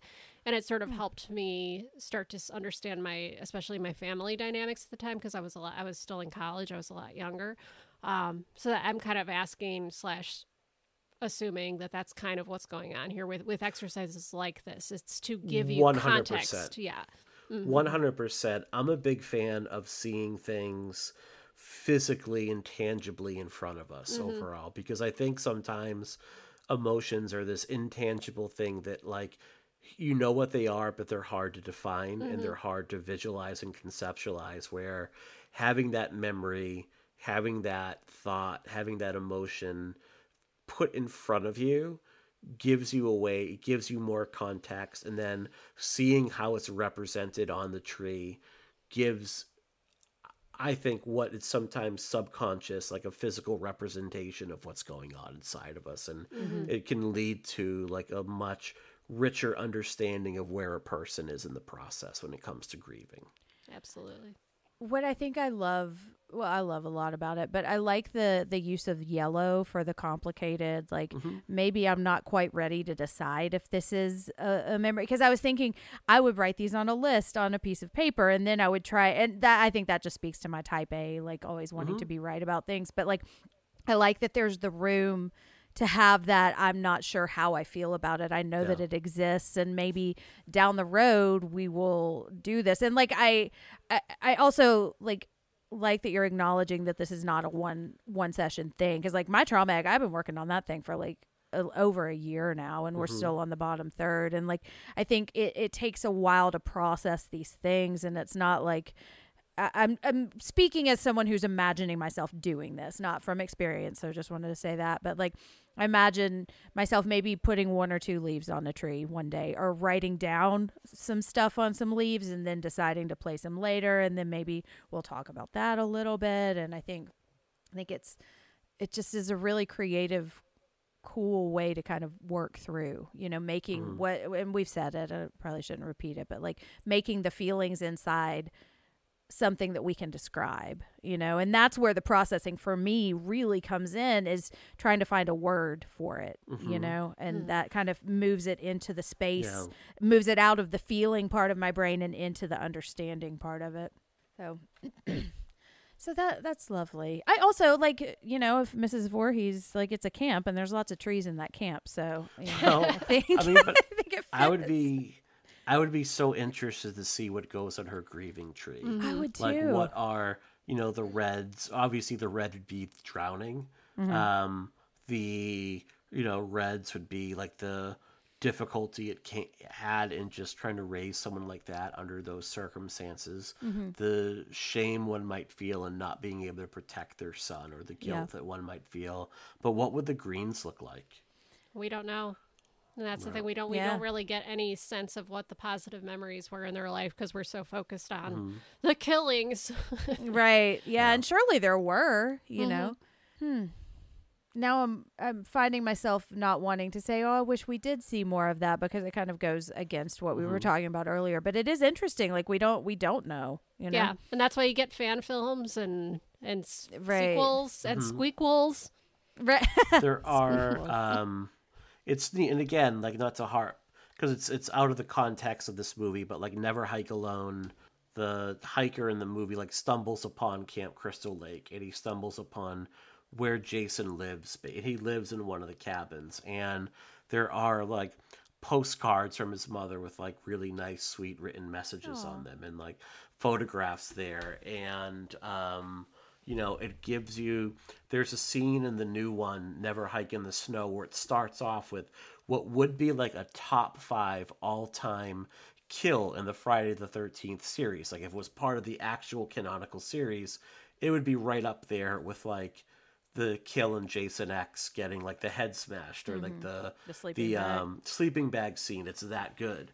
But then it immediately the next scene immediately transitions to the police officer having to tell the mother oh your son is missing. Um, and you live with that scene for a good like 10 minutes is or five minutes of the film is just like the mother's reaction to that. And then it flashes back to that day with the mom saying goodbye to the son and be safe. And it's things you never see in a friday the 13th movie. So and then there's like a scene with jason and his in imagining his mother and seeing like how that relationship plays out. And there's mm-hmm. all this interplay that like is exploring the family dynamic in a way that like again you know sean cunningham was like let's just knock off halloween and make a few bucks Yeah. you know mm-hmm. So, since we're talking about other ways that we kind of see this um, or different elements, let's um, skip to um, some of the other movies we see this kind of response to grief represented in. And one of the big ones I was thinking about while we're talking about this is the newer episode or the newer season of American Horror Story. And I think that they do a very poor job of this because I don't know if you've seen the slasher season, but they they're it, it is a very like um, Friday the Thirteenth inspired season, and I think they try to really explore this like the mother working and the kids being there. And i think they i don't think they do it very well but it is worth uh, we kind of enjoyed it you know Yeah, that show. I every time I've, I mean, I've sort of stopped watching it, but that was like my feeling every time I watched any season beyond the second or third season. It's like, oh, you almost had something here, and then you blew it. You blew it Yep. real hard. like, yeah they need to stop giving ryan murphy television projects. They, I know, there's just so many talented people out there, and then these same Mhm. Motherfuckers just get to fucking churn and just shit like out. Give him a couple of years off. Like he's fine for now, and then let him like work over what he wants to do and like fully form it. Yeah, where are the Um, editors? Where are the fucking editors and people saying no to bad ideas? God damn it! I know sorry. it reminds me of when Tyra Banks is a total sidebar, but like towards the end of America's Next Top Model, like she was just surrounding herself by people telling her she's fabulous all the time, and she just Mm-hmm. completely lost touch with like what made America's Next Top Model great to begin. I can't believe I'm defending that show, but anyways, um, but I do I think it's an interesting like kind of exploration, seeing it done wrong, you know, um. I think I think we see this in Scream 1, 2 and 3. We see like this response to grief turn murderous like through various characters and I don't necessarily really want to spoil that, but like we see it like most of the character or the characters that turn out to be killers are out for revenge for some kind of loss that they have suffered. And I mm-hmm. think it's it's an, a really interesting kind of follow through on this um, with a little more humanity given to that character. And I don't say that as a knock to Friday the 13th, as that's just not what that movie is doing. But I think it is explored a little more in Scream. Mm-hmm. And then I also wrote The Haunting of Bly Manor because that's, oh, the God, that season is so good. I was It- sobbing, sobbing for the last two episodes. Like just Me too. I haven't watched Oh a my minute God. of it yet. Oh Yeah. my so- god, like ugly crying, Yes, like Just God, like- there is- I know. There's a song that plays in the final minutes, and it just one brought back like so many middle school memories, and two, like oh my god, like Mm-hmm. I I lost it. Um, Mhm. But that this season really is exploring grief and Yep. losing loved ones, and just the way that that affects you, and like really interestingly, wanting to reminisce about those loved ones and like what that does to you and how long you can stay there, and it's just really interesting and fantastic. I think so that's a really out. good, really good comparison. Actually, now that I think about it, yeah. So- So good. Oh, I'm gonna cry now. Um, do we see this in any other movies? Uh, Laura, do you have any you want to mention? Yeah, so I had two that I sort of thought of, and I don't know that either are a perfect fit, but they were what popped into my mind. And one of them is it's not so much a horror movie as it is a thriller, but I think it definitely is on the cusp. Um, it's called Blue Ruin, and it examines the way that grief can turn to a need for revenge, and that the revenge poisons the avenger. Uh, it's a Huh. real like violence begetting violence kind of theme. It's also just a really excellent movie um, that I highly recommend. Uh, and then there's also sort of shades of Carrie as well. Um, It may be a bit of a stretch, but there's the some of the mother child dynamic I'm thinking about, and like you know just just the complicated parent child relationship um, with us and also with like a slighted party snapping and then killing everyone i, I would argue Yeah. that the kids in carrie were probably a little bit more deserving than the kids in friday the 13th but i do feel like there's some vibe about um like carrie and jason maybe could go on a date and like hang out and, and really connect with each other and maybe move on you know uh, from all the killing but Yeah. yeah I've watched that. yeah, I actually now I want Well, to I write mean- that. I know. Yeah, I mean, Victor Miller, he said like he's directly like we got to rip off the Carrie ending. Yeah. Like oh, that that's literally right. is where the ending came from. So Yeah. it's interesting to make that It comparison. It is. Yeah, Mike, do you have any you want to mention? I mean, like these are very on the nose, but like the mutilator, which um I'm sorry, I don't want to laugh. again, right? It's a it starts with um a boy accidentally shoots his mother um with a shotgun and 30 years later like the dad he, they go back to like the beach cottage and the dad kills off all the friends one by one basically. That would be one of them. Um crop you know i'm thinking of like the burning uh in terms of getting revenge because you know poor cropsy has been burned by uh these children and he's like exacting revenge at a camp at a campground like years and years later oh, so- that made me think of another pretty much, another like- one. Sorry, go ahead. no fierce you, I, I think i'm struggling to find more It just made me think when you said crab, the whole cropsy thing made me think of Pumpkinhead, with Mm-hmm. Lance Henriksen. You know, his son gets run over by these these nasty teens that are like drag racing motorcycles, and then he goes and seeks revenge and evokes the Pumpkinhead monster, and yada yada yada, Mm-hmm. yada yada yada. A bunch of people die. Lance Henriksen is in Pumpkinhead. Hmm. He's Yeah. the No he's the dad, the grieving dad in the first Pumpkinhead. I have recently learned that I've avoided a lot of B movies that I need to start watching. I I- think for a while I think I was a little bit of a horror snob and no Uh. B movies. I mean, I love watching B movies. Trash cinema and B movies are like my favorite shit. But also, I Mm. mean, Pumpkinhead, I don't actually love, but I think it's a really interesting. It has a lot of really good elements, and and Lance Henriksen in that movie could get it. Like he is fine as Yeah. hell in that movie. Whew. I, he's he's he's a very interesting hot person too. He's like the kind of hot that I like, where he's like a little Really? fucked, a little fucked up looking. Like yeah, Weathered. like I like a Yeah. weather beaten man. Mm, Just if anyone is listening, if you are weather beaten, let us know. Um, well, so let's move now into um, other mental health topics we see here. We're not going to go really in depth with them, but we want to identify these kinds of things when we see them come up. I just don't like letting things go by without mentioning them at least.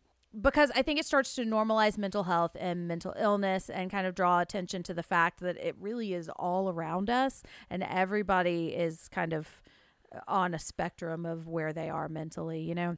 So I think some of the ones that I saw trauma, Alice would most likely develop PTSD from this event. Um, and I think that's kind of goes with the final girl territory, you know? Um, which might be a, longer discussion for another day because I've got a lot of thoughts about that. Um, but we and we already mentioned the appropriation of the headdress and the song with Ned. I also want to mention this is not necessarily a mental health topic, but that snake actually died, and that is really sad to oh me. Apparently, that's some cannibal holocaust shit. I know. Yeah, apparently the owner didn't know it was going to happen and was like on Oh, set crying, and no. I Oh, know no. It's kind of like I hate thinking about it because it's kind of like this little mar of this movie that I Mm-hmm. love so much. But I, and we don't have to really talk about it anymore. But I just wanted to mention it. But we also we have a character whose name is Crazy Ralph, and so I think he's he's fascinating. And I said that I love him. I think more because that's that's where the camp to me really is in this movie. You know, You're doomed. I like You're watching. doomed. I love I love watching him ride a bike. Yeah, I just- know. They're all fucked. I'm gonna pedal away now. And yeah, yeah. And he's know, and- married. Apparently, Crazy Ralph is married. I mean, have you seen him? Who's not going to want that? there's just there's someone out there for everybody. I mean, Yeah. they're really. Um, you think he just stands in the pantry at home until his wife? is- gets Uh, yeah, she gets home and he comes bursts out and goes, "You're doomed." And she's like, "Ralph, just go to bed. God damn Right. it." this was the first time I noticed him saying he's a messenger of God, and I think that there's like there there's some delusion there. There's some stalking and inappropriate behavior. Like we've kind of kicked around having Patreon episodes where we diagnose a character, and I think Crazy Ralph might be kind of an interesting one to talk about and kind of piece apart what what's going on in that that Crazy Ralph did, head. did Ralph see something in 1958 Yes. that would? That's my question. Is yeah, like Mm. was he somehow uh, party to this at an earlier point, and that's why he's so fixated on it? Mm, I hadn't thought about that. I just thought he was kind of local kook, you know. That's Could go like- either way. Yeah. But it, anyways, I love Crazy Ralph. Um is there anything else that we that we see that we want to mention? Uh, I already called out dissociative identity, uh, dissociative identity disorder, so I won't go into that again. But I also I wanted to pull call you know call it a little bit, and this may be an uh, an issue with the movie aging and social norms having changed a bit, but uh, and it's not even necessarily a psychological issue, but unwanted male attention, um, and just the more of the way that it impacts the female characters. Dudes are just throughout the film kind of making women uncomfortable. Um, there's the line that the the truck driver says to um, Annie. Annie that are all the girls up there pretty as you? And she goes I don't know. And it's just like such a like deflection of like please stop talking about this.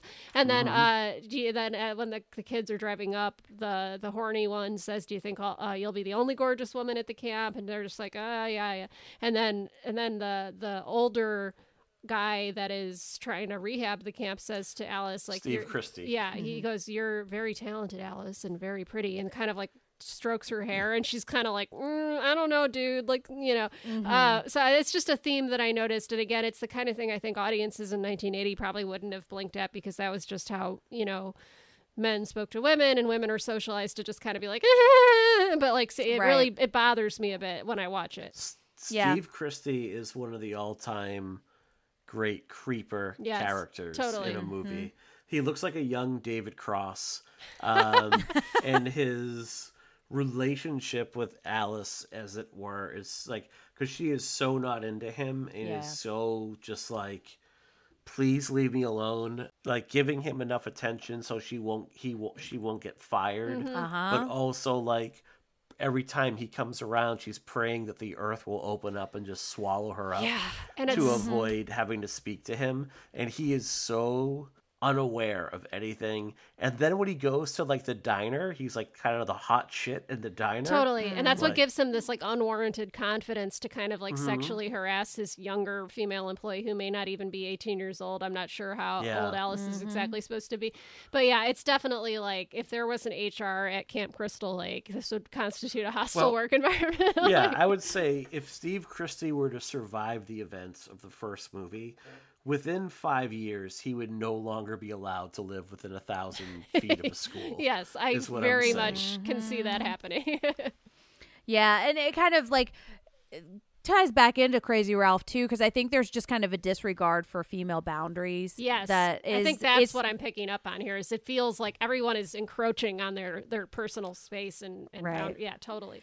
And I think you're right. I think that's really just indicative of the, the time period. I don't necessarily feel any kind of like malintent in this movie, but but again, it is something that I like calling out, and so I'm glad you put that in there because it's something that you we're now able to say this makes me feel weird, whereas mm-hmm. we weren't really able to say that because we might have gotten fired, you know.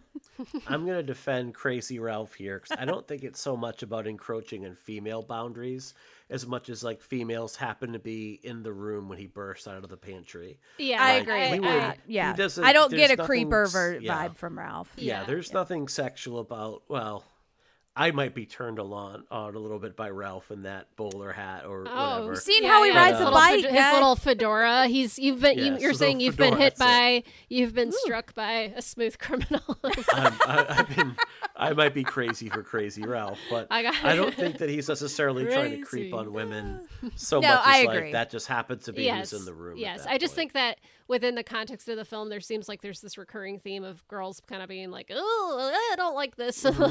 right right and Oh, i I mean it could yeah. be like the filmmaker positioning that alice is the person to open that boundary or that Mhm. pantry too yeah yeah i agree and i don't know necessarily think we need to dig too deep into that because i think moreover it's just the time period but but yeah i do i do like mentioning that because you know we got to stop it Please Um, stop. Please stop.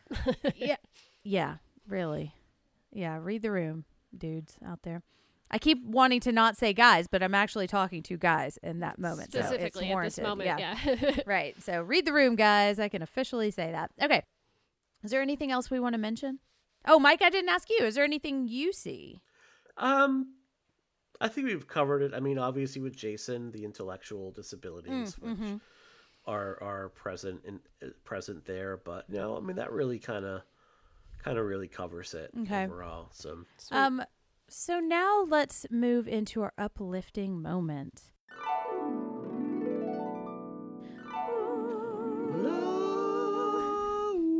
I love adding ev- uh, singing over the harp. into that. it just makes me so dumbly happy every time. Okay, so this is a time for us to share some of the things we've been doing that make us feel good or help us when we're feeling bad.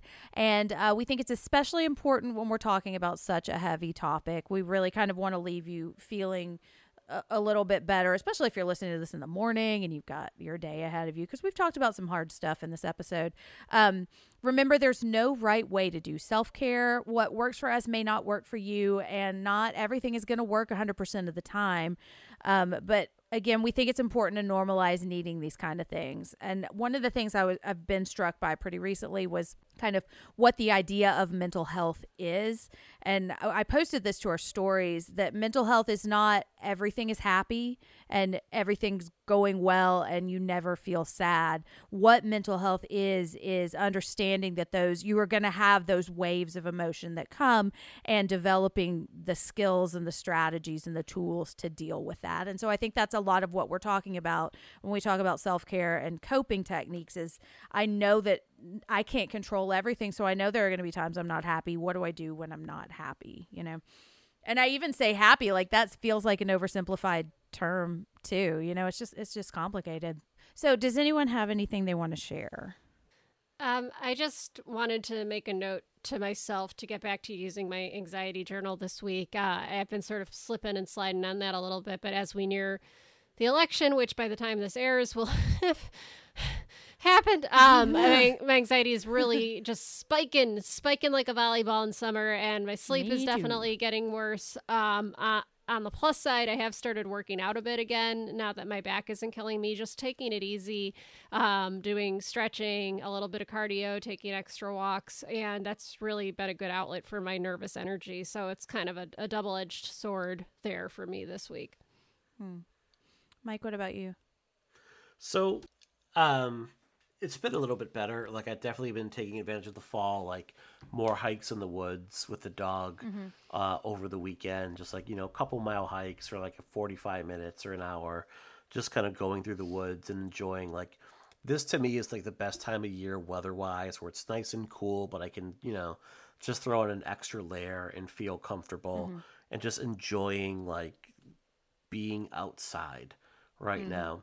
Uh, over the weekend, we had two of my favorite people in the world come over to visit for like a socially distanced outdoor movie mm-hmm. night where we like set up the outdoor projector, some little speakers with it, threw on a movie and just chilled and we pretty much talked over the movie, but it was just nice to be around mm-hmm, people. Mm-hmm. Um, taking advantage of the last night we did the same thing. We did like Sleepy Hollow in the backyard. It's, yeah, it's a little oh. bit cold out, but like, you know, it's just nice to do those things. Um, so trying to take advantage of that and um, voted, you know, so which is good. And I encourage everybody go out. Well, I'm sorry. at this point, it would be Yeah. at this point. But I will say this: like, if the election turns out like we hope it will, that's not the end of the process. Yes. No, it's not. And I'm going to encourage anyone listening, especially if you're someone that's a bit younger and feels like you are taken for granted by, I'm going to say the Democratic Party, that your vote is a given. Mm-hmm. And I can understand that frustration. Mm-hmm. Stay engaged. Mm-hmm. If you are a Green Party supporter, don't just turn out every four years and vote Green and then never do anything. Run for local office in your town. Go to your local meeting. Start a chapter if you have to but stay engaged because y- hopefully we're going to wake up on november 4th to a different landscape but the problems that we face as a country they're not going away Hell no. No. They've they've Nope. done been here and they're going to continue being here and the hope is I mean not to steal your speech, but uh, you know, if we can get Biden in there, if we can get the Senate flipped, then we put the pressure on. We there is Yeah. no no way to apply pressure to a system, uh, uh, you know, a, a a government that is full of enemies who don't give a fuck about you and want you to die. But if there's you know these imperfect figures uh, who are at least somewhat open to hearing from us, that's that's the goal, and then we have to put the pressure on and not relent. Yeah, hmm we can't say oh it's over and done because that's that's how we wind up back here. Yeah, so- exactly. Sooner I or later. I just want to go to brunch. I just like exactly. want to go to Yeah. brunch. Anyway, No, I think we're kind of living through what happens when we check out. exactly. You know, and we stop, we take our eye off the ball because the people who want to take advantage of us don't do that. You know, they don't take Right. the day off. Um, So run for school board, run for board of health, run for like the trustees of your local library. Do something to stay engaged in the process and kind of build a better coalition. yeah, Don't just check out for the next four years. Yeah.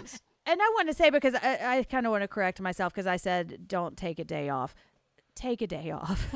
like take a day and not think about this for a while because I mean I don't know about you but I've been thinking about this every day for the last 4 years and mm-hmm. I mm-hmm. am ready to just not think about it. Just don't just take that break and then come back. Yes, you know. recharge your mm-hmm. batteries and then come back Right. into fucking. I don't. I Yeah, don't want to know what what I'm putting batteries in right now. But yeah, I'm gonna leave. I'm gonna leave the analogy hanging. but how will we ever know?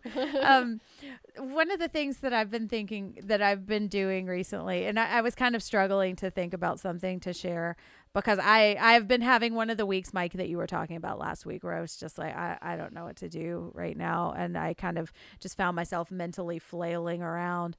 Um, but one of the things that I've noticed myself doing, and it is a product of I think a couple of years of therapy now, is when I catch myself using language that shames me or like using language that is mean about myself like oh the dumb thing that i did or this is totally stupid but i did like i'm still saying that stuff but i catch it and i say like mm-hmm. oh it's like listen to this dumb thing i did. I don't think that's a fair way to say it but here's the thing you know? And i'm not quite to the point where i don't think about it in those terms yet because like a lot of my anxiety i think manifests into like turning in on myself and really just like thinking terrible things about myself. So it still like comes out, but I've really been trying to catch it and verbalize the fact that that's a not not a kind way to talk about myself.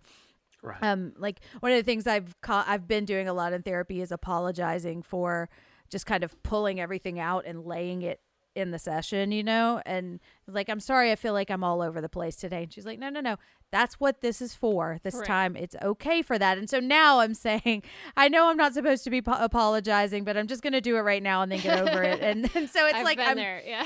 yeah, yeah. But I mean, there really is something like we were talking about when we were talking about the grief tree, um, the grieving tree, like using your body to like express that because your voice is part of your body and it's not just living in my head anymore it's coming out in a way and i think that's that's kind of helped me and i think it's down the road to um maybe changing the thought process before I say the negative thing. Um, and the other thing, I'm not ready to talk about this yet, but I have been talking to my therapist, and I think we're going to start doing something called brain spotting, which I'm. It's kind. Have you heard of that, Mike? Yeah. It's related to EMDR. I think it's it's kind of uh, I think it's a little less structured, is the way she was saying. But I haven't started it yet. But I'm really excited about it, and I think it's It combines the things of, of EMDR, but there's a more cognitive approach to it, is my understanding. Mm-hmm. Um, yeah, it is um, something I've looked into doing with like a client that experienced significant trauma. Really? Um, but I ended up referring him elsewhere. I think we hit a plateau. Um, Mm. But it's something that I would definitely, yeah, that's Yeah. very cool. so maybe stay tuned for some um, updates on that and what it is my cursory understanding of it is where your eyes move kind of activates parts of your brain so when you find your eye drifting to freeze there and it kind of allows you to process that emotion. Um, again I- i'll keep you updated on how this goes but i'm really excited to kind of try try this thing especially as a person who's kind of been afraid of emdr like this seems like an easier approach. And speaking of emdr i also want to call out a podcast called um, temporary circumstances. They talk about mental health um, and they just re- they just started their second season and their episode is on EMDR. So if you're curious to know kind of a, a more deep dive into that, check out their episode. Um, Great. Yeah. So as we wrap up, um, let's talk about our homework question for this episode. Uh, we really want this to be a conversation, and we want to know what you think. So, our question for today, and we kind of, uh, we, we just, I probably just cut out when we talked about this, but um, the question that would come to my mind is like, what are you grieving? But I, that's a really heavy question. Um, so, our question is going to be tell us about your experiences at camp. Like, fun, um, embarrassing, like, what was it like? We Creepy hear about- counselors. Yeah. Any of Yes. or cute counselors did you kiss under the stars you know we want to know but also if you feel comfortable talking about grief in any way we want to hear about that too we just don't want to make you feel like you can't participate in this because it is too a raw little or too, too, too painful much. Yeah. yeah, yeah. Um, but we always want to hear about that if you feel comfortable with it. Um, and so you can share your answers with us on social media, which is another reason that we didn't make that our homework question because that's just a real hard question to put on Twitter. Um, So you can share your answers with us on social media by following us at Psycho A Pod on Instagram and Twitter, or you can join one of our two Facebook groups, the Psychoanalysis Podcast Support Group. That's where you'll find the homework question posts, discussion threads, and questions of the day. And you're feel free to post in that group as well. I'm starting to see more people like post their own questions or their own things that they want to talk about, which I think is great. Um, you can also join the Psychoanalysis a Horror Therapy Family group that is created. Both groups are private and moderated and just filled with some amazing and kind and supportive people. Um, so that's a place to share your thoughts and answers with a little more privacy. Um, and you can also email us at psychoapod at gmail.com if you want to share with us totally privately. Um, so, we are going to have another episode this month exploring grief. We are going to look at the invitation, and that's Karyn Kusama. Is that Karyn right? Kusama, yeah. Um. So yeah, That we're gonna. is Sorry, go ahead. one of my favorite movies of the past 10 years. Really, I Oh, I love this movie. I'm interested to look at it again. Um, but so, but before that, we are going to have another comfort horror episode, and I am really loving these. Um, it's so much fun to talk about the horror movies that we kind of see as self care, and it's really fascinating to me to see how we respond to these movies and like mm-hmm. what makes us comforted because there are some that we've talked about in doing in future episodes that really upset me. And I'm like oh I'm interested to find out why this is a comfort for someone else you know mm-hmm. So the next movie that we are going to be watching on a comfort horror episode is Poltergeist. Yes. Yay! I'm so excited. Um, because this is one that I've watched a lot over the years and I'm really excited to revisit it. And we are going to be joined by a guest for that episode. So we're going to be joined by the editor in chief uh, and founder of the site Grumpire. Uh, we're going to be joined by Elby. So she's going to be coming on like to discuss like why Poltergeist is such a gives her such a warm and fuzzy overall. So definitely fascinated to talk to her. Uh, it's a great site, Grumpire. Um, a lot of great critical critical analysis going on over there. Um, there's also the Grumpire podcast. So um, should be a really fun conversation. I'm really excited. I Me too. Yeah, and and she picked this movie also. So Yes, yeah, we're you know we're not we do the comfort horror and our guests come on. We're like we're going to assign you this movie to do, even if you may not uh, enjoy it. Like, even if you don't the- find comfort You in will it be at all. comforted Yeah. by this. Exactly, we're we get- we're commend gonna it. the discomfort. Um, so we could do some discomfort episodes. I have thought about maybe like I've been too afraid to watch this movie like challenge kind of episode. Mm-hmm. That could be Maybe- interesting.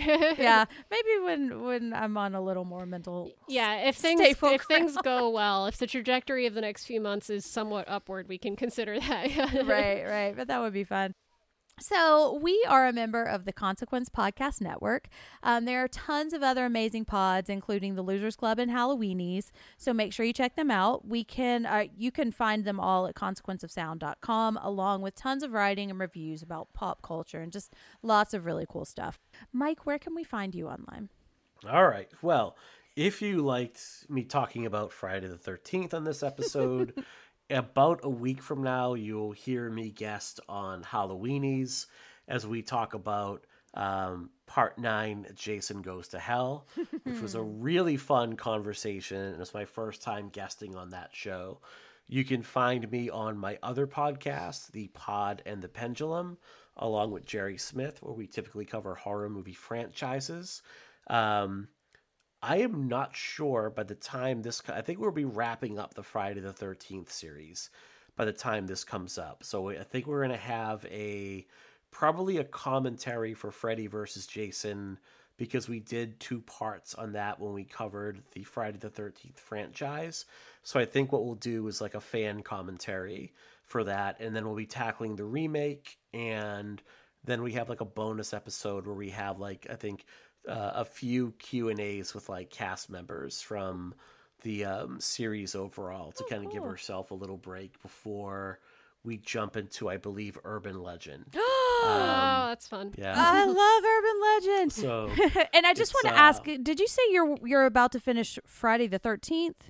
Or are you we're finishing the Nightmare on Elm Street series. Okay, that's what I- But like, there's some overlap there because like Freddy versus Jason belongs to both. We already covered that. Uh, it was two episodes back when we covered Friday the. Th- we did like a all the movies that weren't made, and that's like a ninety minute episode, and then we talk about the movie that was made.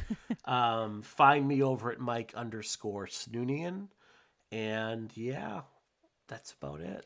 Laura, where can we find you? You can find me on Twitter at underalls, like the pair of big old boxer shorts covered in smiley faces peeking above the waist of your JNCO pants. Nice. I Uh, like it. I, I, Got it. don't, I just came up with that. This yeah, with the chain. Very specific. your vans, your candy bracelets, uh, Mm-hmm. the underalls, and on Instagram at Instaglum, like Instagram, but you know, a little bit down these days. You know, Eh, old gray mare, she ain't what she used to be. I, I also mean- occasionally guest on uh, Losers Club and Halloweenies as well. So check check me out, babies. Um, and I actually was just on the most recent episode of Halloweenies talking about, depending on when this lands, although time means nothing anymore. yeah, time. Who Um, cares? exactly. Um, yeah, fuck time. Uh, Fuck time. um, I was just on an episode talking about Jason Takes Manhattan. So to hear me talk more about um, Friday the 13th franchise. And I also am, um, you can find me on the Losers Club. Ow. I just banged my hand on the table. Sorry. no, it's fine. This hand, like, man, I, it, this hand has been through the ringer this year. I know. Um, but you can find me on social media at Jem Ferratu with two N's and occasionally writing some stuff on Consequence of Sound. Um, and that's me. So, wrapping up, I want to thank you for listening and joining us for this episode. I know it's a hard subject to talk about, but I think it's a really important one, especially now. Um, please don't hesitate to reach out and let us know what you think or how you feel. And I, I'm really happy with how this episode went. I wasn't quite sure what we were gonna say about it, and I think like way to go, Mike. I think you really like brought a lot of insight to this movie that I really loved. Totally. Um, so I'm I'm really proud of this conversation that we've had. So yay, Mike. Um, so here I am so smart. SMRT.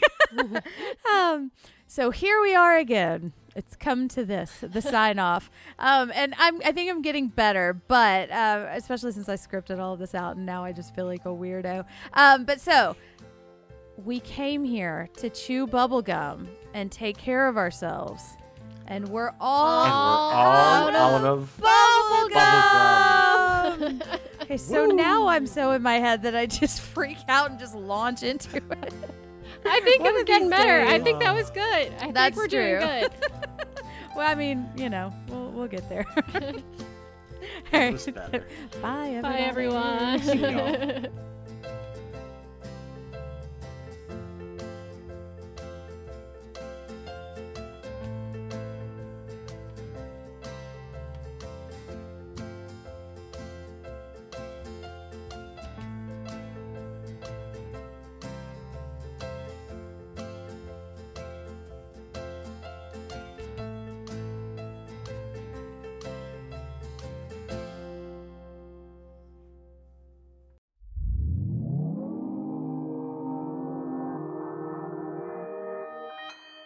Consequence Podcast Network.